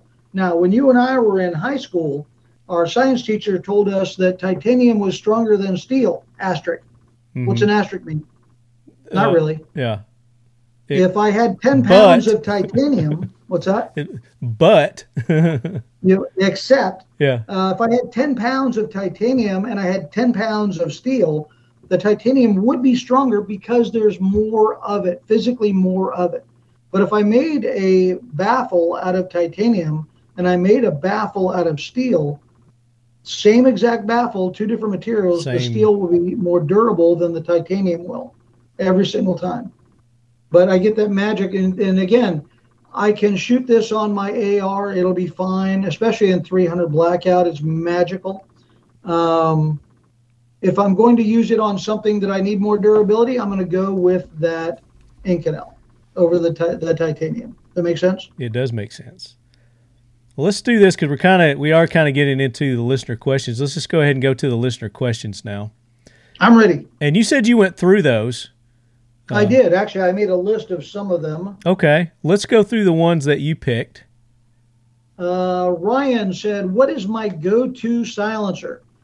Uh, in the line, I, I tend to go one per category. The 22 can, if you put that on your 322 pistol or your 1022 rifle whatever you have that's in 22, you're gonna giggle like that 12 year old girl. It's you're gonna make less noise than um, shooting airsoft. Uh, it's the most fun you can have with your pants on, and that's optional. Is a 22 with a nice can on it. Yeah, there's no losses. You got to wear your pants when you. There's when you none at all. Gun. It's not even listed by the NRA as a safety feature.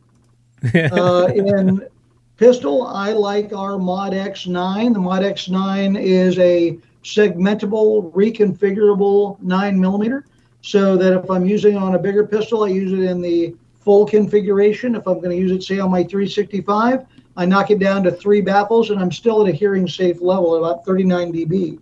Um, I prefer the 9 over the 45. Uh, this one actually last year won the SOCOM contract for the Mark 27 silencer for SOCOM. Is that a three D? Is that a three D printed? It is, and uh, in the handgun and the rifle, all of our suppressors are DMLS or 3D printed, is what we would call that direct metal laser sintering, where we are growing it like if you're making a Kermit the Frog at home on your printer, we can do the same thing with suppressors.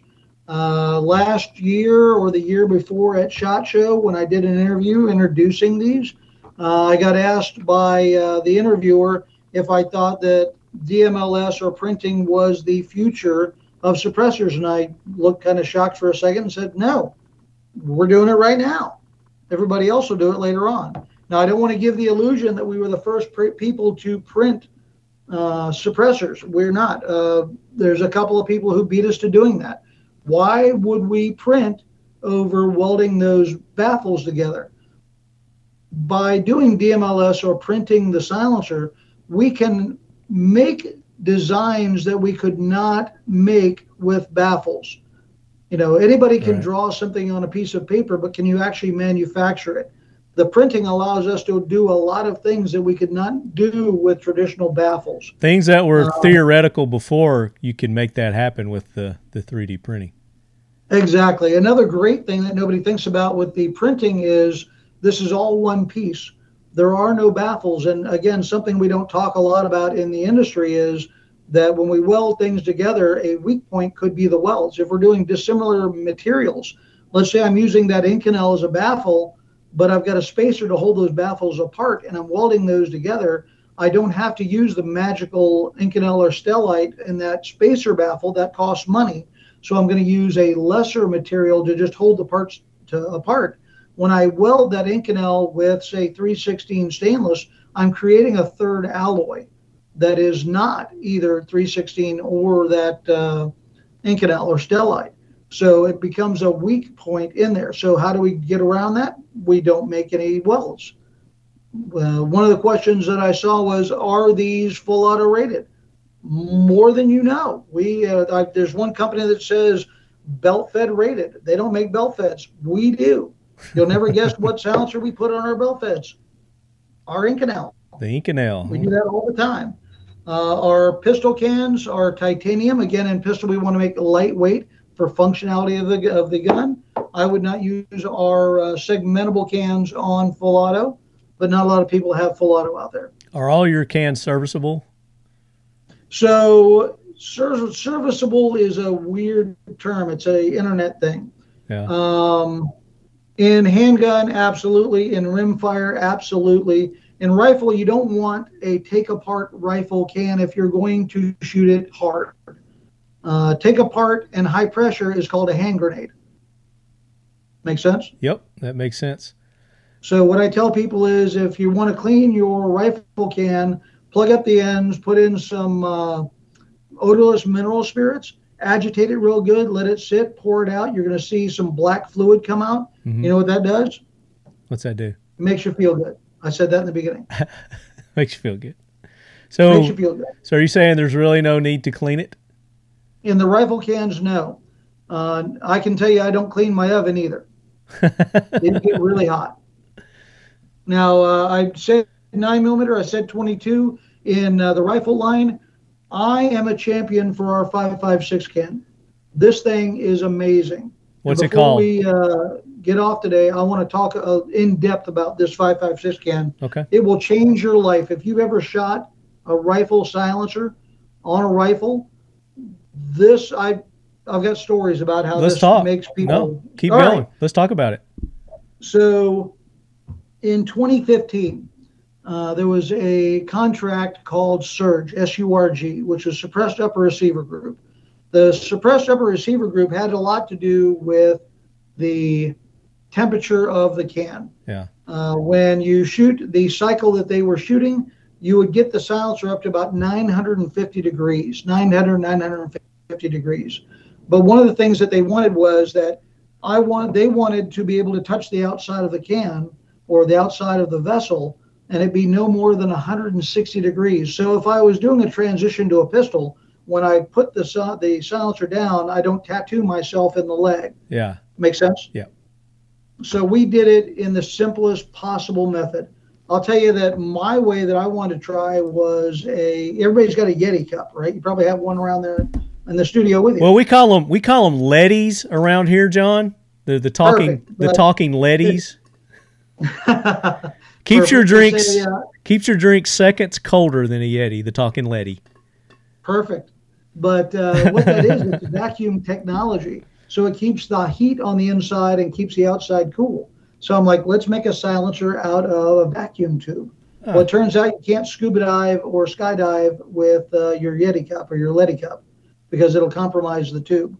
So what we did was we actually put a cage over the outside, and that cage was titanium with an aramid material woven into it, so that if you were to touch yourself with it, again, you wouldn't be able to hurt yourself.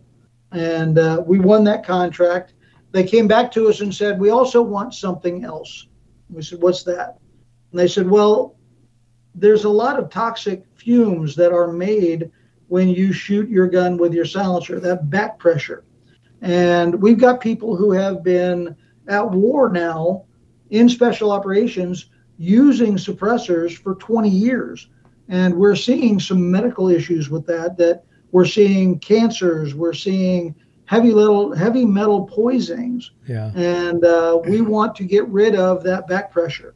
Now, how back pressure works is if I had a gun laying here, a rifle laying here, I had a suppressor on the end of it, and uh, it's loaded, ready to go. I have low pressure throughout the entire gun until I pull the trigger. When I pull the trigger, it's going to create higher pressure in the chamber area of the gun. As the bullet goes down the barrel, that pressure is pushing the, the bullet and following it down the bullet. When it gets to the gas block, something is going to happen. If it's direct impingement, if it's short stroke, long stroke, alien technology, it doesn't matter. something is going to happen at the gas block to start my extraction and ejection phase in the gun. The bullet continues through, gets into the silencer. That silencer is going to um, capture that gas and slow it down. While it's doing that, I'm getting into my extraction phase. And as the bolt opens up, it creates low pressure in the chamber area. And what happens is I've got high pressure in the suppressor, I've got ambient pressure down here at the chamber. And just like when we're looking at the news, and uh, the newsman goes, We've got a high pressure zone here, we've got a low pressure zone here. So we're going to see the high pressure move towards that low pressure. Same thing happens in your gun. And there's a barrel, a big tube between the suppressor and the chamber area of the gun. And that causes that gas to go backwards towards the shooter, which is where we get all of that gas coming back at us.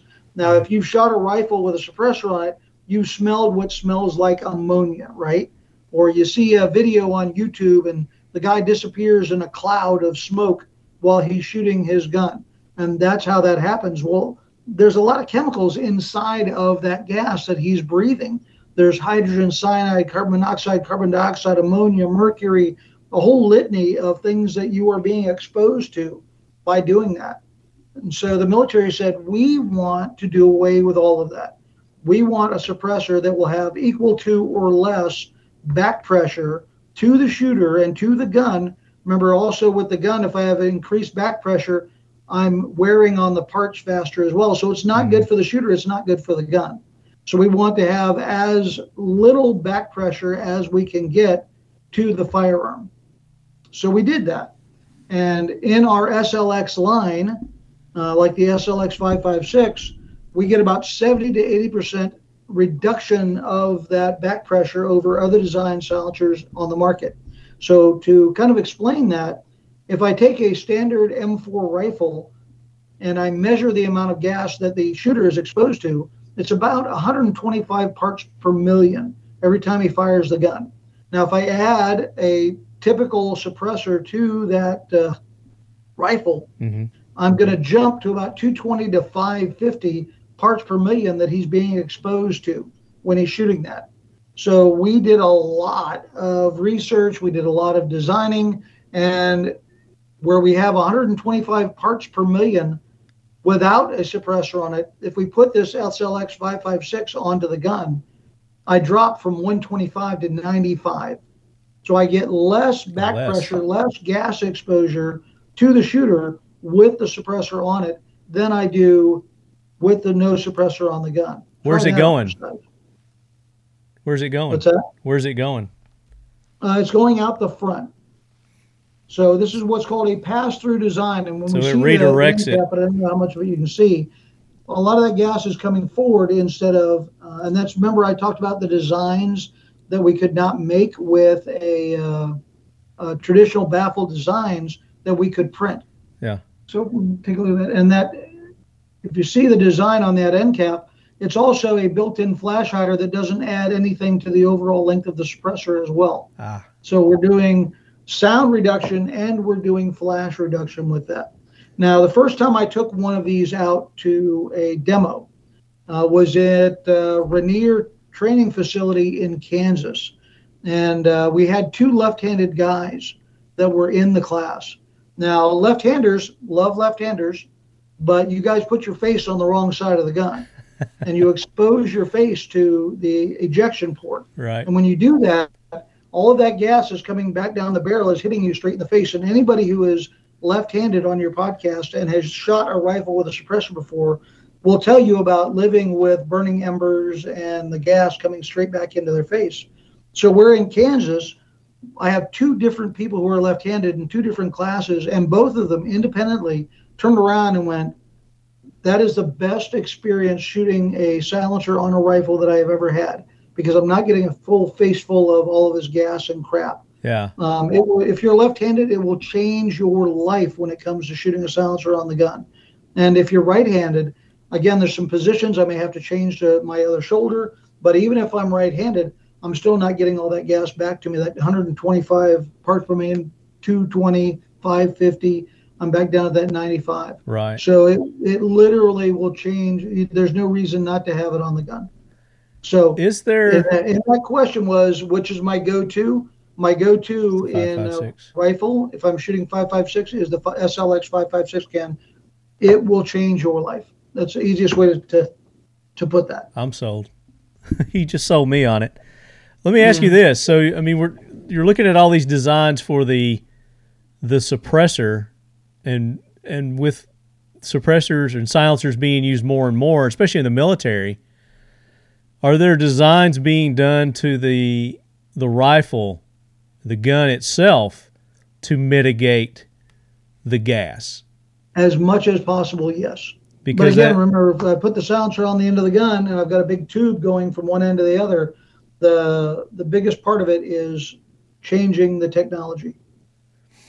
right, right. But I'm just saying that you know. The, there's there's the other things side, to consider that you don't have to put all the technology in the can itself.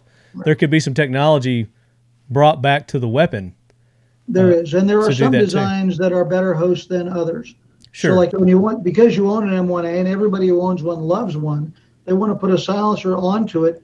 Um, the problem is everybody's face is exposed to that chamber. As the bolt drops, it exposes your face to the uh, chamber of the gun, whether you're right or left-handed. So that's going to push all that burning gas back at the shooter, no matter if you're right-handed or left-handed. Does that make sense? It does. Yeah, absolutely. Uh, you said you had some more questions there that you that I do. So that Bailey, that was Ryan, by the way, on what's my go. Ryan Reisner. Yep. Uh, Bailey said, "How was I involved in the suppressor for NGSW? I was not. Um, I had a few ideas in the beginning, but that's when I started the position for training.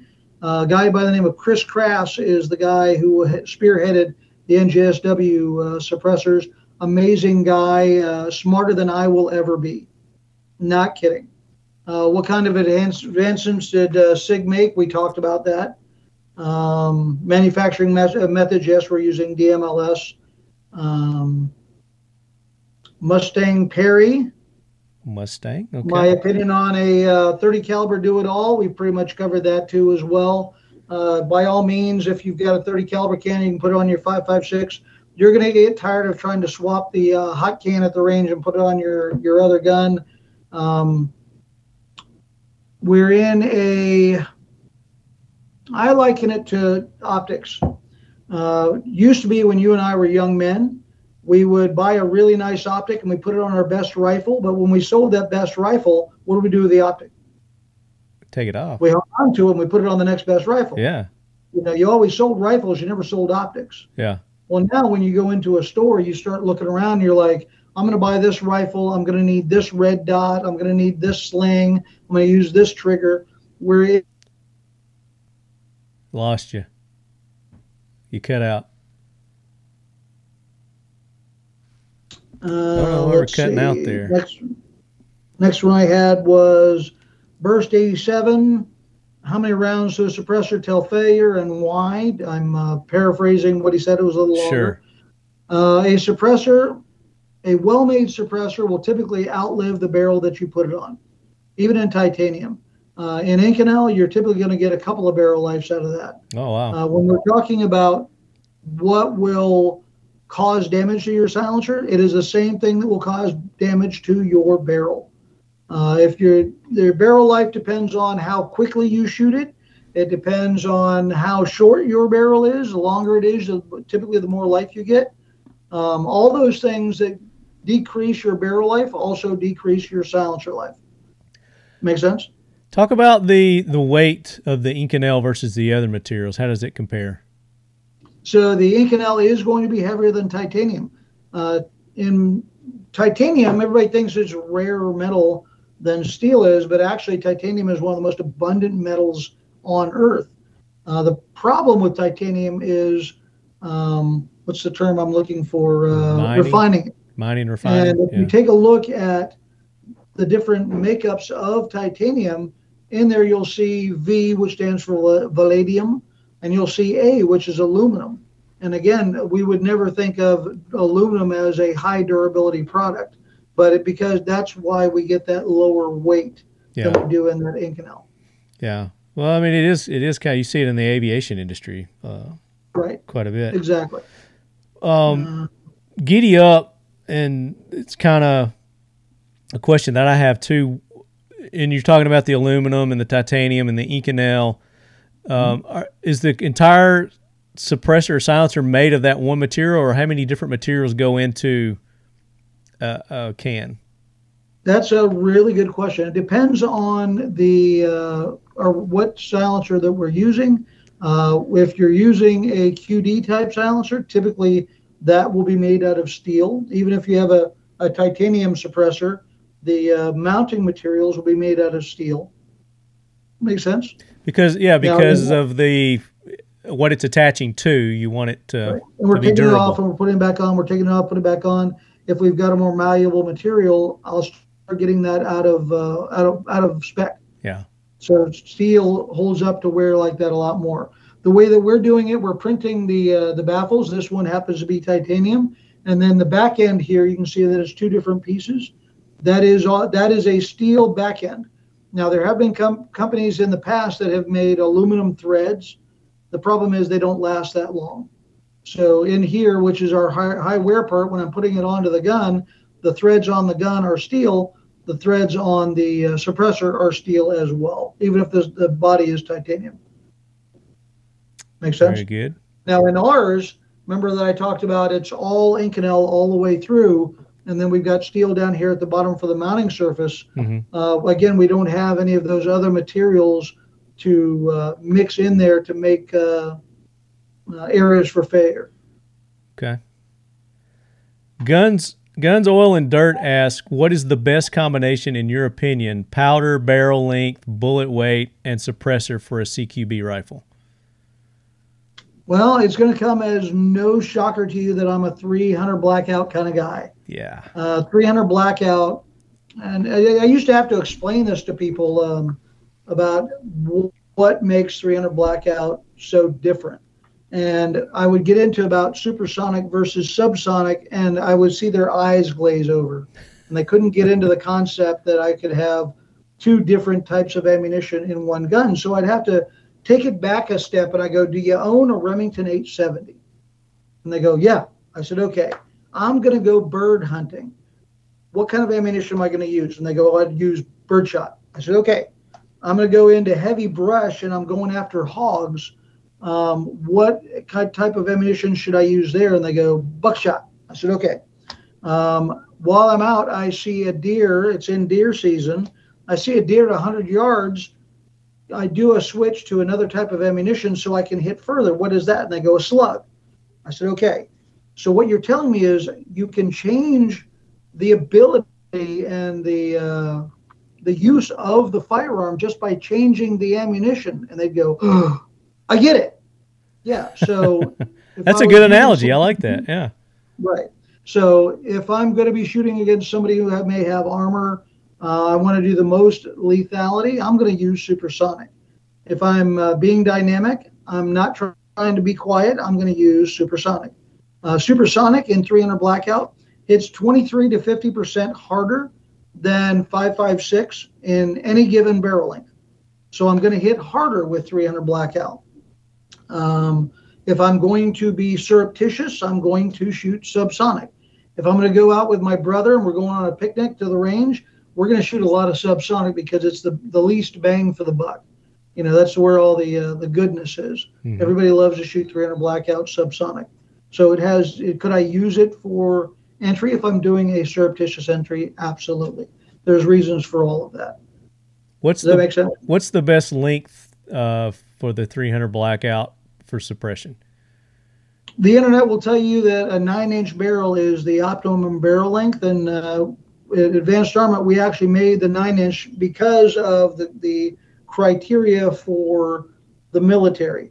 Uh, if you look at what the criteria for the military for 300 blackout was, we had to be compared to two different guns. One was the MP5 SD, the gold standard of suppressed subguns at the time, and the M4. They wanted a gun that could be as quiet as an MP5 SD, uh, no heavier than an MP5 SD, no bigger than an MP5 SD, but be able to shoot uh, a round that was as lethal and had the distance of an AK 47, which the gunny highway thing, the preferred firearm of our enemy. um, so they wanted it to meet meet all of those different criteria. Gunny so highway. we had size, that. weight, and sound.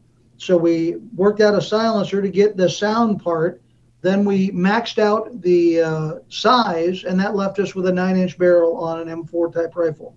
That's how we came up with nine inch. And it turns out it's pretty magical with a nine inch barrel. Does the can length uh, make a difference on that? It can, yes, because again, the more volume I have on the inside, typically the quieter it's going to be. So if you take a look at these two right here, this is our 762, which is 300 Win Mag. This is our 300 blackout can. It says right on it 300 blackout, but it also it can run to 300 Win Mag. Doesn't really matter. Um, so everybody goes, well, can I shoot supersonic blackout? Yes, you can shoot 300 Win Mag through this. But you'll see that one is bigger than the other one. This is going to give me a little bit better sound, which is why we called it the 300 blackout can. Uh, it's about an inch and a quarter longer than the standard sized 762 300 blackout can. And then we've got our wee tiny little 300 blackout can as well. Nice. I like that one. Um, yep. But through either of those, you can shoot 762 by 39 or 300 blackout. You can. You can do that. Now, 762 by 39, the thing I tell people to watch for is 762 by 39 and 762 by 51 300 blackout bullets are not the same diameter. 308 is 0.308. 762 by 51 is 0.308. AK rounds are 0.311. So you've got a safety area in your silencer for the bullet to pass through.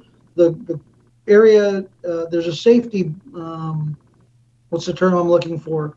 A, a buffer. Of, there's a buffer. Extra room. Right. Yeah. And because I'm using a bigger bullet in the AK, I take up some of that safety room. That makes sense? Mm-hmm. And the other thing is that there's not a lot of AKs out there that have uh, concentric threaded barrels on them. So you need to be careful about that as well because if your silencer is not straight, you're going to get hit. Yeah. And we're taking up some of that safety room as well. Uh, by by happenstance, uh, the MCX, which was designed for 300 blackout initially, we offer in 300 blackout and 556. We literally just came out with a 762 by 39 version, and you'll never guess what I'm putting on it. I just got a little chubby. Uh, I'm telling you, it's it's pretty uh, pretty awesome. So several of our listeners uh, wanted to know this, and Esom put it down. He said, "I'd like to know what the 300 blackout offers compared to the 762 by 39." So I wrote that one down as well. So I would get that uh, in the early days of 300 blackout. People would say, "Well, if the 300 blackout supersonic is ballistically similar to 762 by 39 or 3030 why would you why didn't you make uh, an ak that could shoot super and sub. Why did you make a m4 and the reason for that was it was a requirement of the uh, the contract was that it take an m4 and uh, the other side to that is that a uh, 300 blackout or 556 round is a straight walled cartridge, where a 762 by 39 is a tapered cartridge. Mm. And you can get into trouble with AR type magazines uh, with 762 by 39 because you need that radical uh, curve in the magazine. Does that make sense? Yeah. So it had to be reliable. Remember, this was made for some people who are going into combat with it, and that they were going to risk their life with it. And you can't have a it works. You know, 80% of the time it works every time. It had to be 100% or nothing. Is there uh, anything in the books or on the on the design table for us uh, a, an AK design? I don't talk about products that we might or might not come out with in the future. Okay. That's good enough. I like that. Yeah, but we did make one. There was a 556R. Was probably one of the finest AK style rifles out there. Long stroke gas piston, took AK magazines. Uh, it was awesome, and people who own them will never get rid of them. It, you, you, never see them come up on Gunbroker. No, what's it called? Uh, 556R. R for Russian. I'm going to look that up. You should. Uh, how long ago was that that you that you manufactured those? You do you know? Uh, I'm gonna guess that it was in the 2005 to 2010 range. Okay. Wild, wild guess there. So we do this uh, this other show. It's called the Talking Lead AK Corner, and we just talk, you know, AKs and com bloc weapons on uh, on that show. So I'll have to get you on that episode sometime. Uh, another one I saw was Old Tennessean. Uh huh. Said, what's the difference between a pistol and a rifle suppressor? Mhm. Now we talked about full auto capable. We talked about you know Inconel things like that, heavy duty. The high pressure, any of the rifle rounds are going to be high pressure, so you want something that will live up to that high pressure. Pistol rounds are low pressure, so we for function of the firearm, most firearms, and of course, somebody on your podcast is going to go, that's not true. When I say that most pistols today are Browning tilting barrel designs, and we can all name a gun, a pistol that has a fixed barrel, HKP9, HKP7. Um, some people think the Beretta had a fixed barrel, but it didn't. Uh, or if you're going to use it on, say, an MPX or your uh, Scorpion uh, PCC, your Colt PCC, those are fixed barrels. So, but if you're using it on your Browning tilting barrel design pistol, there is moving parts here in the back, and I actually have a couple of pieces here to show you. Okay. One is the piston. The piston is what the barrel threads onto, and then there is a spring that goes over the top. Now, what this spring does is when the gases go into the silencer, they're going to hit those baffles like an umbrella in the wind and pull it forward against that spring. And that's going to float the weight of the silencer on the barrel and make it invisible to the gun, but only for that long. And that's enough for the gun to cycle. So you're going to get that reliable cycling. Hmm. If we don't have that, then if I've got a teeter totter, okay, I put a little kid on the elbow end here, it's going to do this, right? Right. If I put a bigger kid on this end, what happens? Boom. So I put a silencer on this end, it's going to tilt up and it's going to keep the barrel locked into the slide and it, it won't unlock. So you're going to get one shot off and I've got to manually cycle the gun to get it to fire again. Yeah. So lighter weight. Let's, Let's let's do one more, and then uh, I want to get into the new guy questions, Yes, sir. and then we'll get and then we'll pick pick our winners for the giveaways. Oh, I'm sorry. I thought you had the question. Oh, just, uh, uh, I thought you had one more there you wanted to field. I deleted it. So uh, do you have another one? Yeah, let's see. There was a good one here. P Man 301. Where was that at? He has something about the design of the baffles. Um, is it a fad or are they here to stay? I did see that one. Uh, are modular suppressors, especially the ones that have the baffles which screw into each other without a tube, here to stay or are they a fad? I think, in my opinion, and uh, I'm nobody, I'm just John. In rifle, remember I said this is high uh, pressure, high temperature. Uh, take apart and, and threading baffles together is a bad idea. Uh, again, high pressure and take apart is considered a grenade. Uh, in pistol silencers and rimfire silencers, honestly, I think it's here to stay because you can change the overall size. Now, usually when I say that, and I tell you that uh, you can use it in the full for the best sound, or you could go down to three baffles and still be at 139. It's sort of like a, a one to six power scope. How many times do you go to three power? It's one or it's six. So the same Yeah. kind of thing. You're gonna with this, you're gonna keep it in full configuration, or you're gonna drop it down to that three. You're not gonna leave it at four baffles or five baffles typically. Right. Now, when I go to put it on my PCC carbine, that PCC has a longer barrel, and that longer barrel gives the powder more time to burn and drop in pressure. So I don't need as big a suppressor as I would on a pistol to get better sound. So on my MPX with an eight inch barrel, three baffles may be just the bee's knees, and I don't need to have all of them on there. So it just gives you more options. There you go.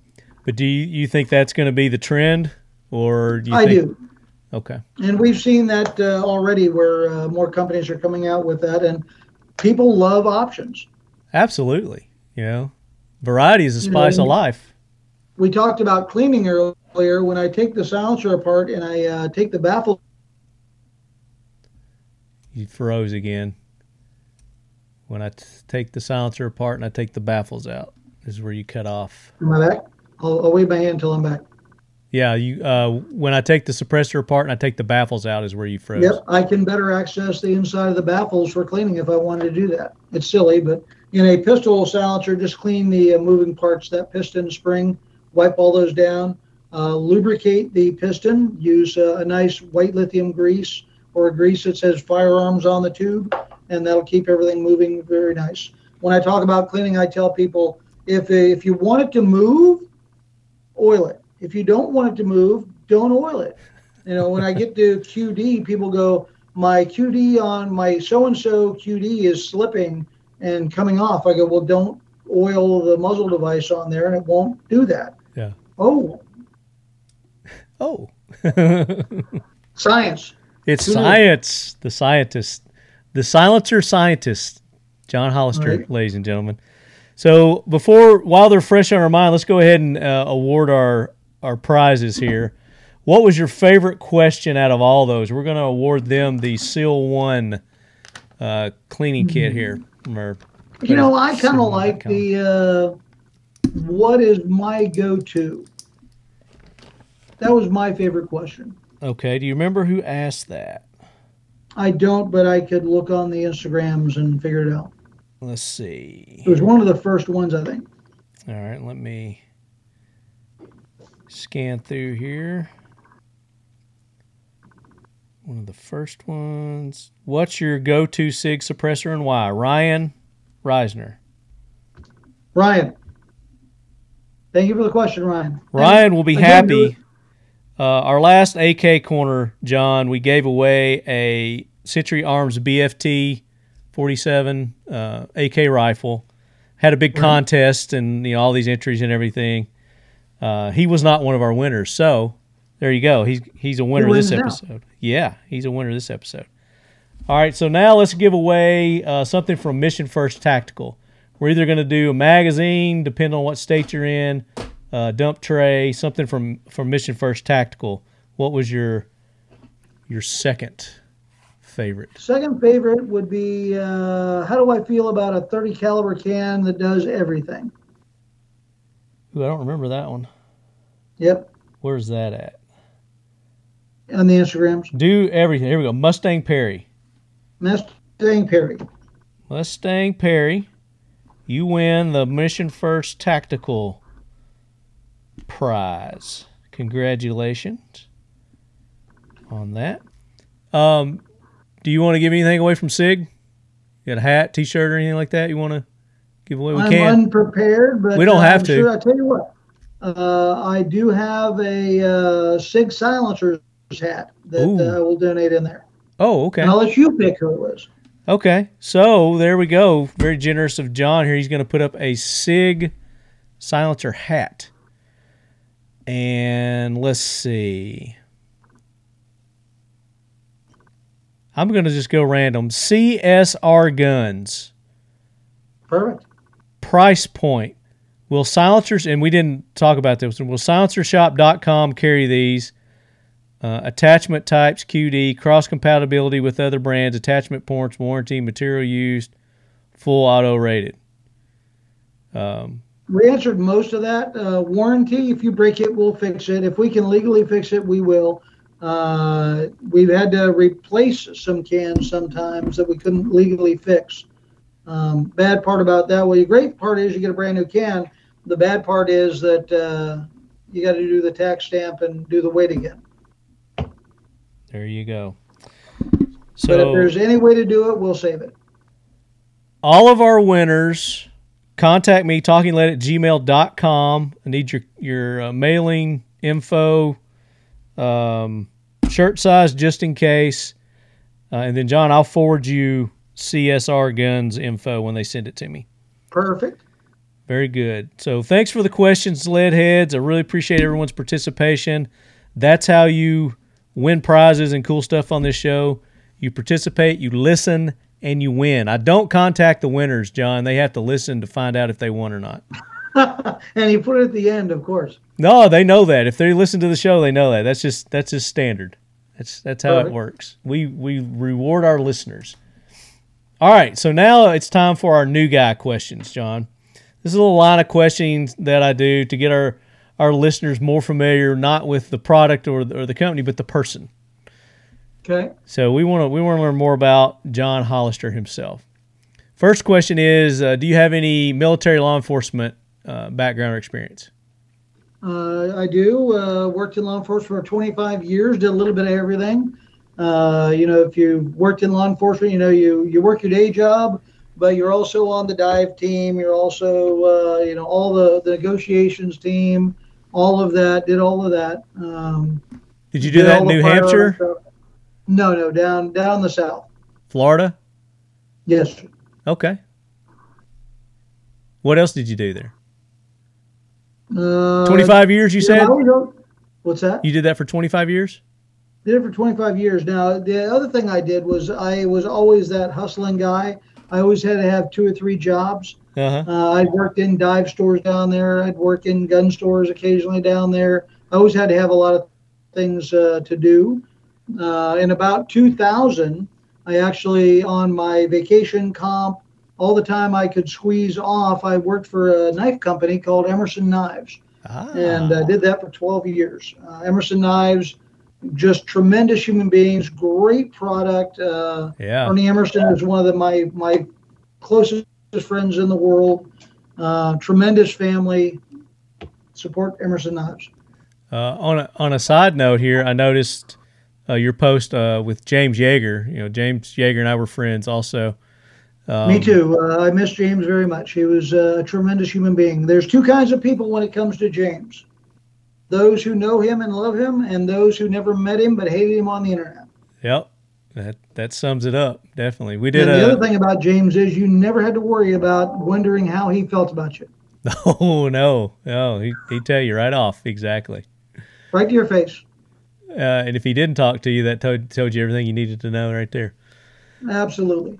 Uh, well, we did a nice tribute to James. Uh, all the times that he'd been on the show, put together a nice little episode for you lead heads. Um, if you haven't caught that episode, you can go back. It was about four episodes ago. Um, but Well, and yeah, it, it tied into 300 Blackout. James came to SHOT Show one time, and actually, one of those three pictures that I put up has James doing the hands in the air. uh Um, he came into my booth, uh, Advanced Armament, and said, I don't get it. Like, tell me about 300 Blackout. And by the time we got done, he, was a true believer. yeah, yeah. He always had good things to say about the the 300 blackout. Well, you said I'm going to pull up your while we're talking here. I'm going to pull up your Instagram page if that's okay, Sure. um, since it is public. If you like uh, food, I love food. That's like my my kryptonite. I love it. You got Charlton Heston.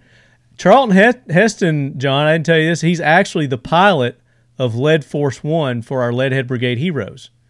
Where nice. Yeah. Wish I'd have gotten to meet him. yeah, I never got to meet him either. All right, next question is um, so the military law enforcement. Uh, you got the law enforcement background. Thank you for your your service to our community down there in Florida. They've got the big hurricane coming in too, so all our Florida They- they listeners. and uh, I've talked to a lot of people I used to work with down there. And, uh, uh, and if you're in law enforcement, you end up having to work at every uh, every hurricane and stuck in the station until it dies enough for people to go out. Then you go find out what kind of damage is done. Uh, a lot of people that I work with are all retired now, and they're very glad they're not uh, not still stuck in the station or a school to do uh, guard duty. Yeah, uh, they're the ones that have to. They're the heroes. You know, they got they can't flee. They got to stay there during all that. That's it. Send your family stuff. to Georgia and stay. So um, we talked a little bit about hunting. You said that you don't do as much as as you used to, I do. um, but you do get into the eradication. What's Yes. one of the the funnest hunts that you've ever been on, Um, or eradications? for eradication. Uh, went down one time with uh, Lone Star Boars, Todd, really good guy. Uh, went down there to eradicate a bunch of hogs. Uh, we pull up one time to a gate to get out, and I'm looking through night vision. I see this uh, Texas longhorn steer staring at me through the night vision. I'm like, do they eat people? Todd was like, no, they don't. Just don't shoot them because they're very expensive. Yeah, yeah. Uh, as you can see, I went to Peru uh, on vacation.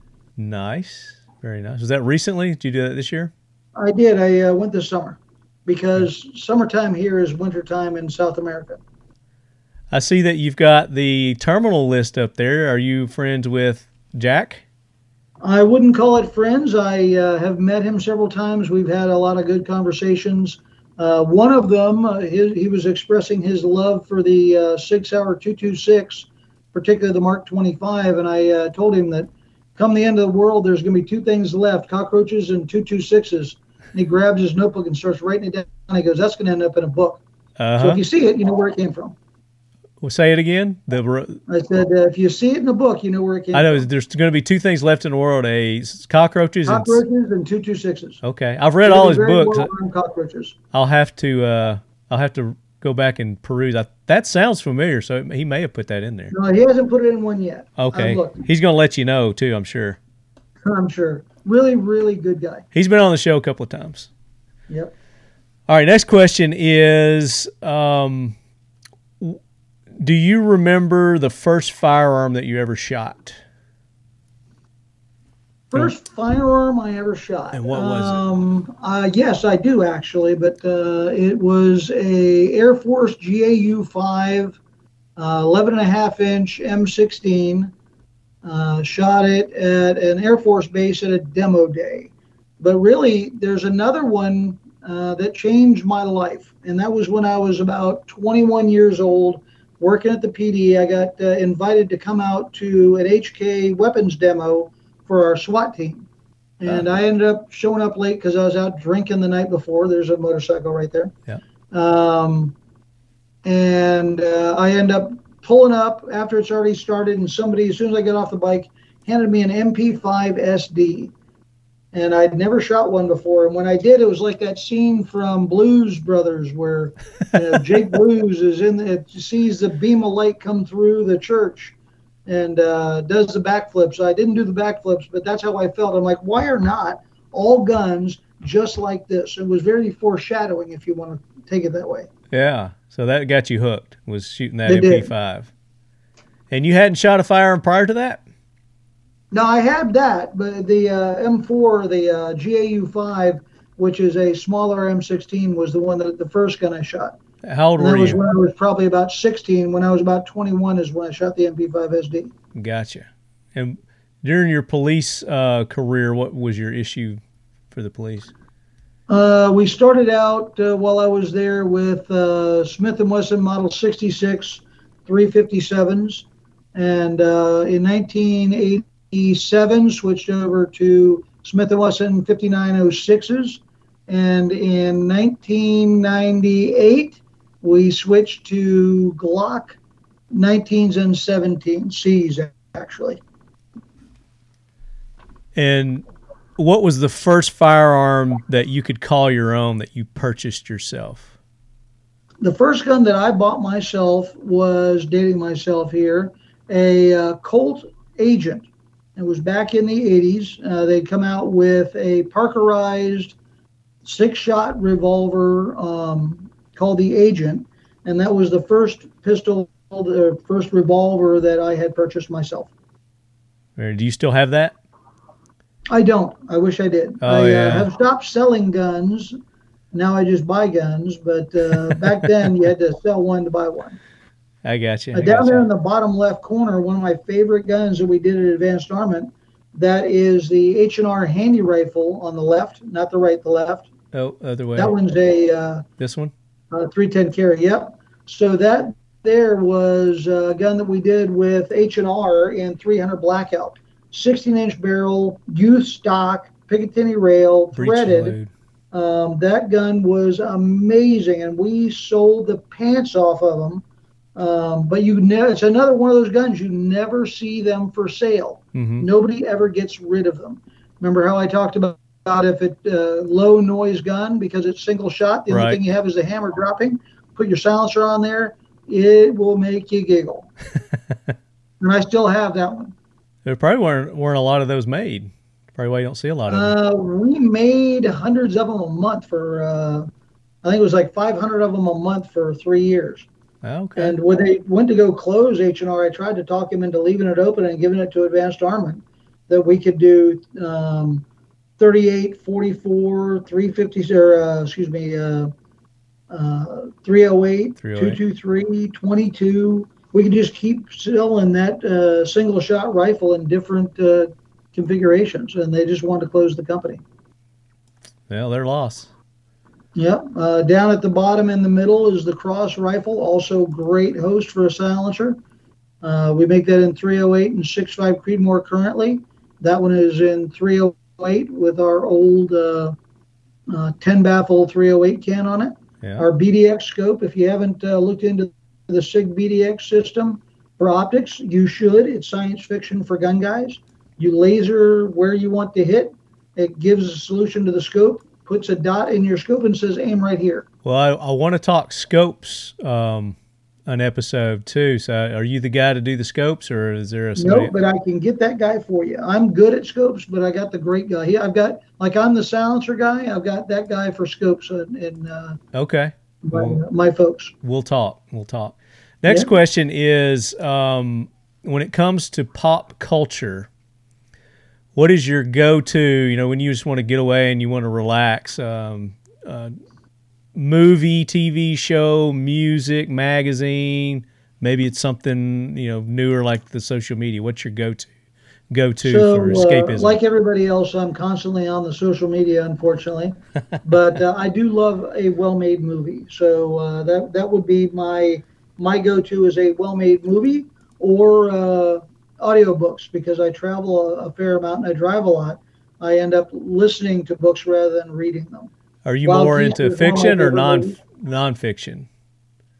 Uh, I like both. Um, it really doesn't matter to me. I tend to go towards fiction um, Yeah. just because there's more out there. Yeah. Well, it's I like to when I when you know when I'm relaxing and I'm getting away. You know, I like to get away and from realism. So, Right. you know, I, I really dig fiction. What's your What's your favorite movie? Your go to movie? I see you got a a post of the wild geese on here.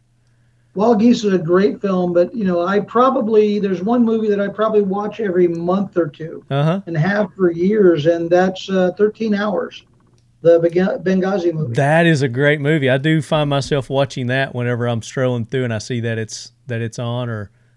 Uh, that is my default movie, and I own it in Blu-ray. I own it in DVD. I own it on uh, uh, digital. Um, that that is my go-to movie. I don't have anything else. It goes on, and I listen to it or I watch it. Um, great, great movie, and uh, What about that movie strikes a chord with you? just. And again, I don't get political, but Sure. there's some political undertones to the movie. Oh, absolutely, there are. Yeah. Uh, what I what really draws me to it, you know, i again, it's it's based on a real story, and I think a lot of what they're going that they've got in the movie, they captured the actual events. Because I've had uh, Tonto on the show several times. I've talked to him, met him. Um, I wouldn't say again, I wouldn't say that we're we're friends, but I've had the occasion to talk to him um, several. I've, I've met him. I've met uh, DB. I've met uh, yeah, met uh. Geist. I've, I've met a lot of those guys, and uh, Yeah, Tonto and I've been in. What's that? Tonto and Boone. Yeah. Yep. Yeah, those are those are good dudes. Um, But the fact that just, what they went through and the fact, you know, that again, the, the po- political stuff that happened there, but they, you know, they chose to stay and, you know, they did the honorable thing. That That's really what gets me about that movie. Uh, it's it's America. America, exactly. It captures the essence of what America's about. Um, love that. and I love pizza. I saw, I saw that. Yeah. Oh, that's so good. What, where is that? Uh, that is Dat Pizza. Maine. When pigs fly, or yeah, it's a place right over in uh, north of Kittery, Maine, and uh, they make a heck of a pizza. It looks like thin, crispy crust. My favorite. It's Right. it's topped with with meat. Meat tastes Yes, the best. that, uh, Pepperoni, pepperoni and sausage. Their sausage there is magical. Now I would add bacon on there too. I'm a bacon guy. I love bacon. I usually do. Yeah, I would have me some bacon on there too. But yeah, definitely tasty. What yeah, is? you get as much food stuff uh, with me as you do gun stuff. I'm the, I'm the same way, man. I I love my food. Um, when it so we talked about the pop culture, your movie.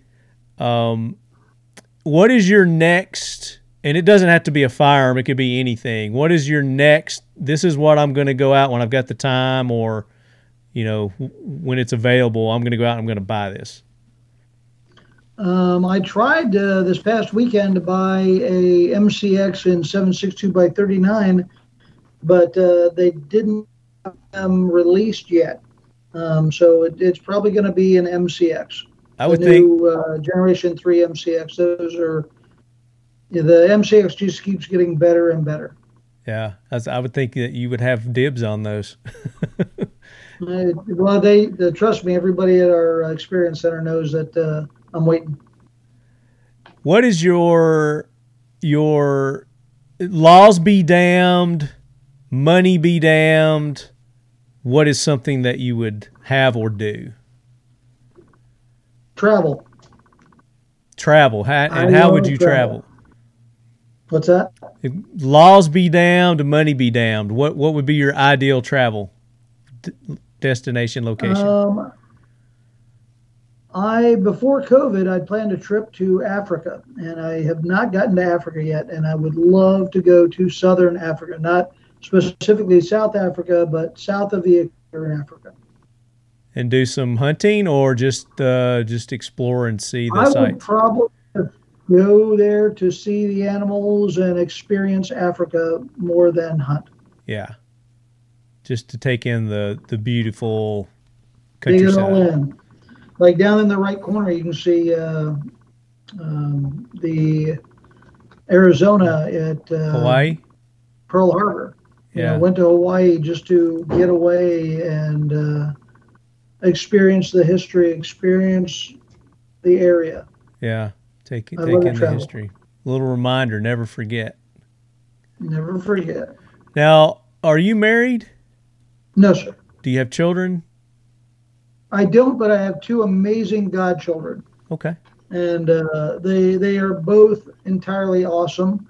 Uh, Noah is uh, her mom used to work in uh, marketing at Glock. Her dad was a is a former Marine and gunsmith. Uh, if you ever remember the video of the little girl in like the Sunday dress uh, shooting a bolt gun and just spanking steel out hundreds of yards, Uh-huh. and she got like 35 million views. That's my goddaughter. Oh wow, that's her, huh? Yeah, I remember that. Yeah. People were sending me that video going, Can you believe this little girl? I go, Yeah, I kind of know her. I kind of had Not something to do with that. Yep. And my godson is one of the smartest human beings that I know. He's a, a 30 year old man and a 13 year old body. that's funny. Yep. Where now? Where's this picture at? We're looking at. That's actually Instagram. not far from uh, that pizza place we were talking about. That is uh, north of Kittery, Maine. Um, I'm drawing a blank on the name of the town, but Maine, as you can imagine, is full of uh, lighthouses. Yeah, light, that's a beautiful lighthouse there. Now, people actually live there, and that's their their I house. I don't know that. You don't know. I don't know whether somebody lives there full time or not, Kind of but I like believe it. it is still a working lighthouse. So I would assume so. Yeah, kind of looks like it. That's cool. Um, And there's the if you go down a little bit, you'll see the uh, obligatory In and Out burger. oh, right here.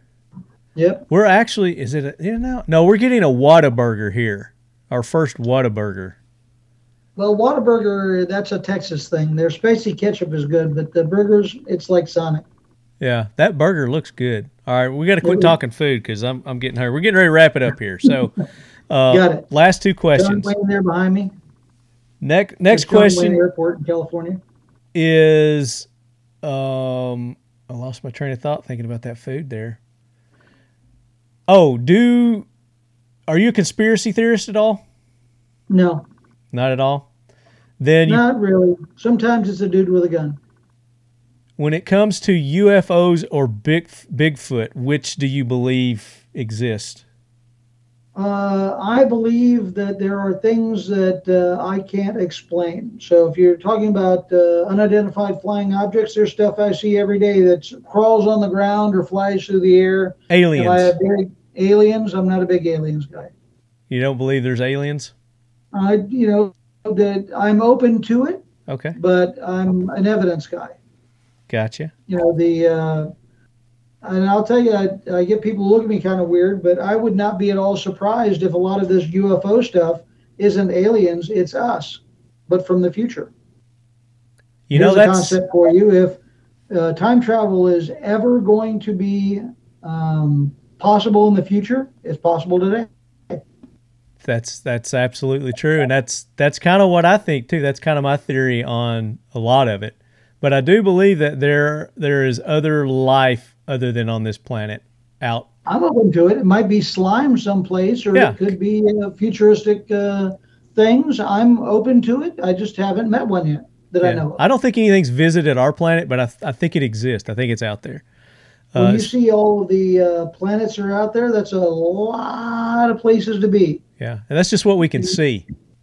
With the uh, the technology we have in telescopes today, it keeps getting better and better. I saw a uh, a video yesterday where they were showing millions and millions of pixels of planets and solar systems around the uh, the country. There's another good movie there, uh, Falling Down. Oh yeah, right here, Michael Douglas. Yeah, that was a good movie. I remember that. All right, if you could spend. Oh wait, we didn't talk about Bigfoot. I believe Bigfoot exists also, and I would go on a Bigfoot hunt, but not to not to kill him. To There was uh, Prove existence. A Bigfoot. Uh, somebody ran into a Bigfoot one time up in Montana. I forget the name of the lake. It's a 14 year old girl out at two o'clock in the morning going to get cigarettes, driving her daddy's pickup truck, hit a Bigfoot. Turns out it was a dude in a suit. But then I like uh, killed him. I like uh, evidence, so when I see one, I'll tell you I believe in them. yeah. Would you go on a Bigfoot hunt? I've gone on some hunts that I didn't find anything before. Why not? Yeah, yeah. And again, like I said, I wouldn't. not shooting. I wouldn't go on one to shoot him. I would go on one to to find the evidence. Yeah. Sure. Uh, but I would take a gun. yeah. Yeah, I would. I would take Just a in case. Take one of those SIGs with me. Uh, last I'm- question. I'm a pessimist, but I'm a realist too. Last question is: If you could s- spend the day at the range with any person or group of people, fiction, real, live, or, or dead, who would you like to spend the day at the range with, and why? Really good question. And uh, I would say one of my biggest regrets is that I never got to meet Jeff Cooper. I would love to be able to go to the range and take a class with Jeff Cooper. Okay, and tell us who Jeff Cooper is.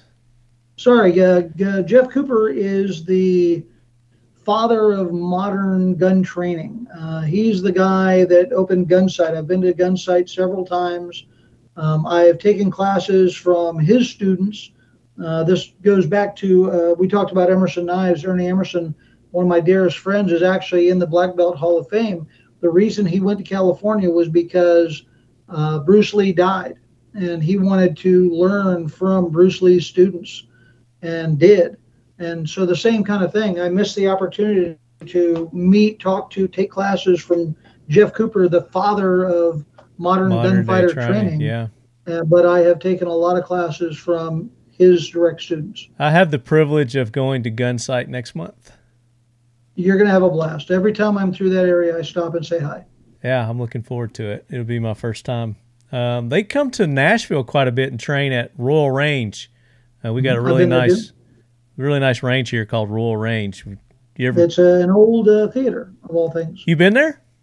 I've been to about every uh, range in America. Okay, all right. So yeah, Art's a good friend of mine.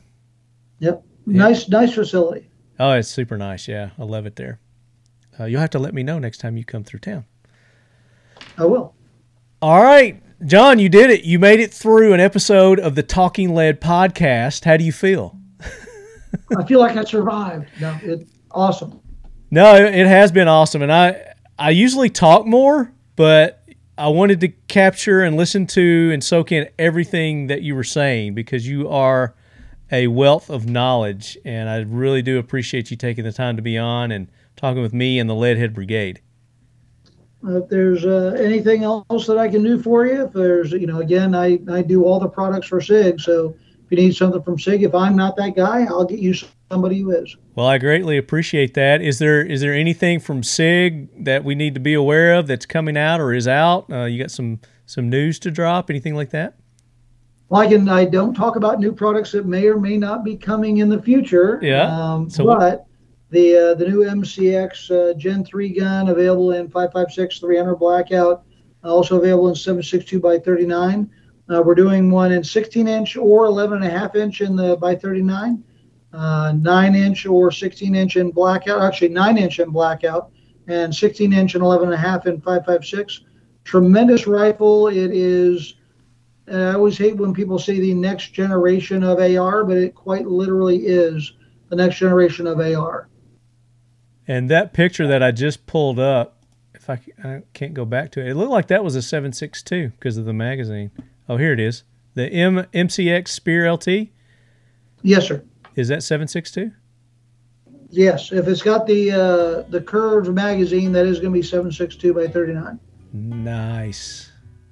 I'm digging that. And uh, there's going to be available in rifle, pistol, uh, rifle caliber pistol, and also in SBRs. We're going back to making SBRs for, folks because we now have the electronic uh, filing system, which has cut down on the amount of time. So there's really no reason not to own an SBR.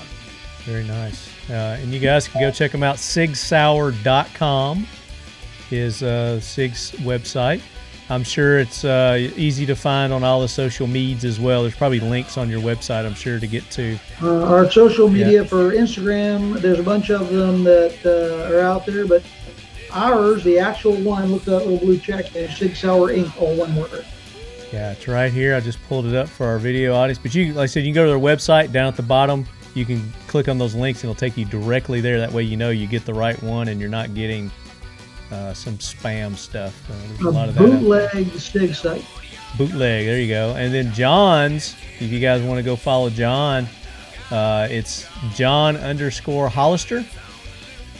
It's uh, John underscore Hollister underscore IG for Instagrams. There you go. Uh, and that'll get you there uh, for John. Well, there you go, leadheads. Another great episode uh, of Leaducating the Unleaducated. I know I got a lot of education today from John, and I really appreciate it. Uh, we got to have you back on, John. I'm definitely gonna I'm gonna hit you back up. Um, maybe get you on one of these AK corners uh, one day. Um, there you go.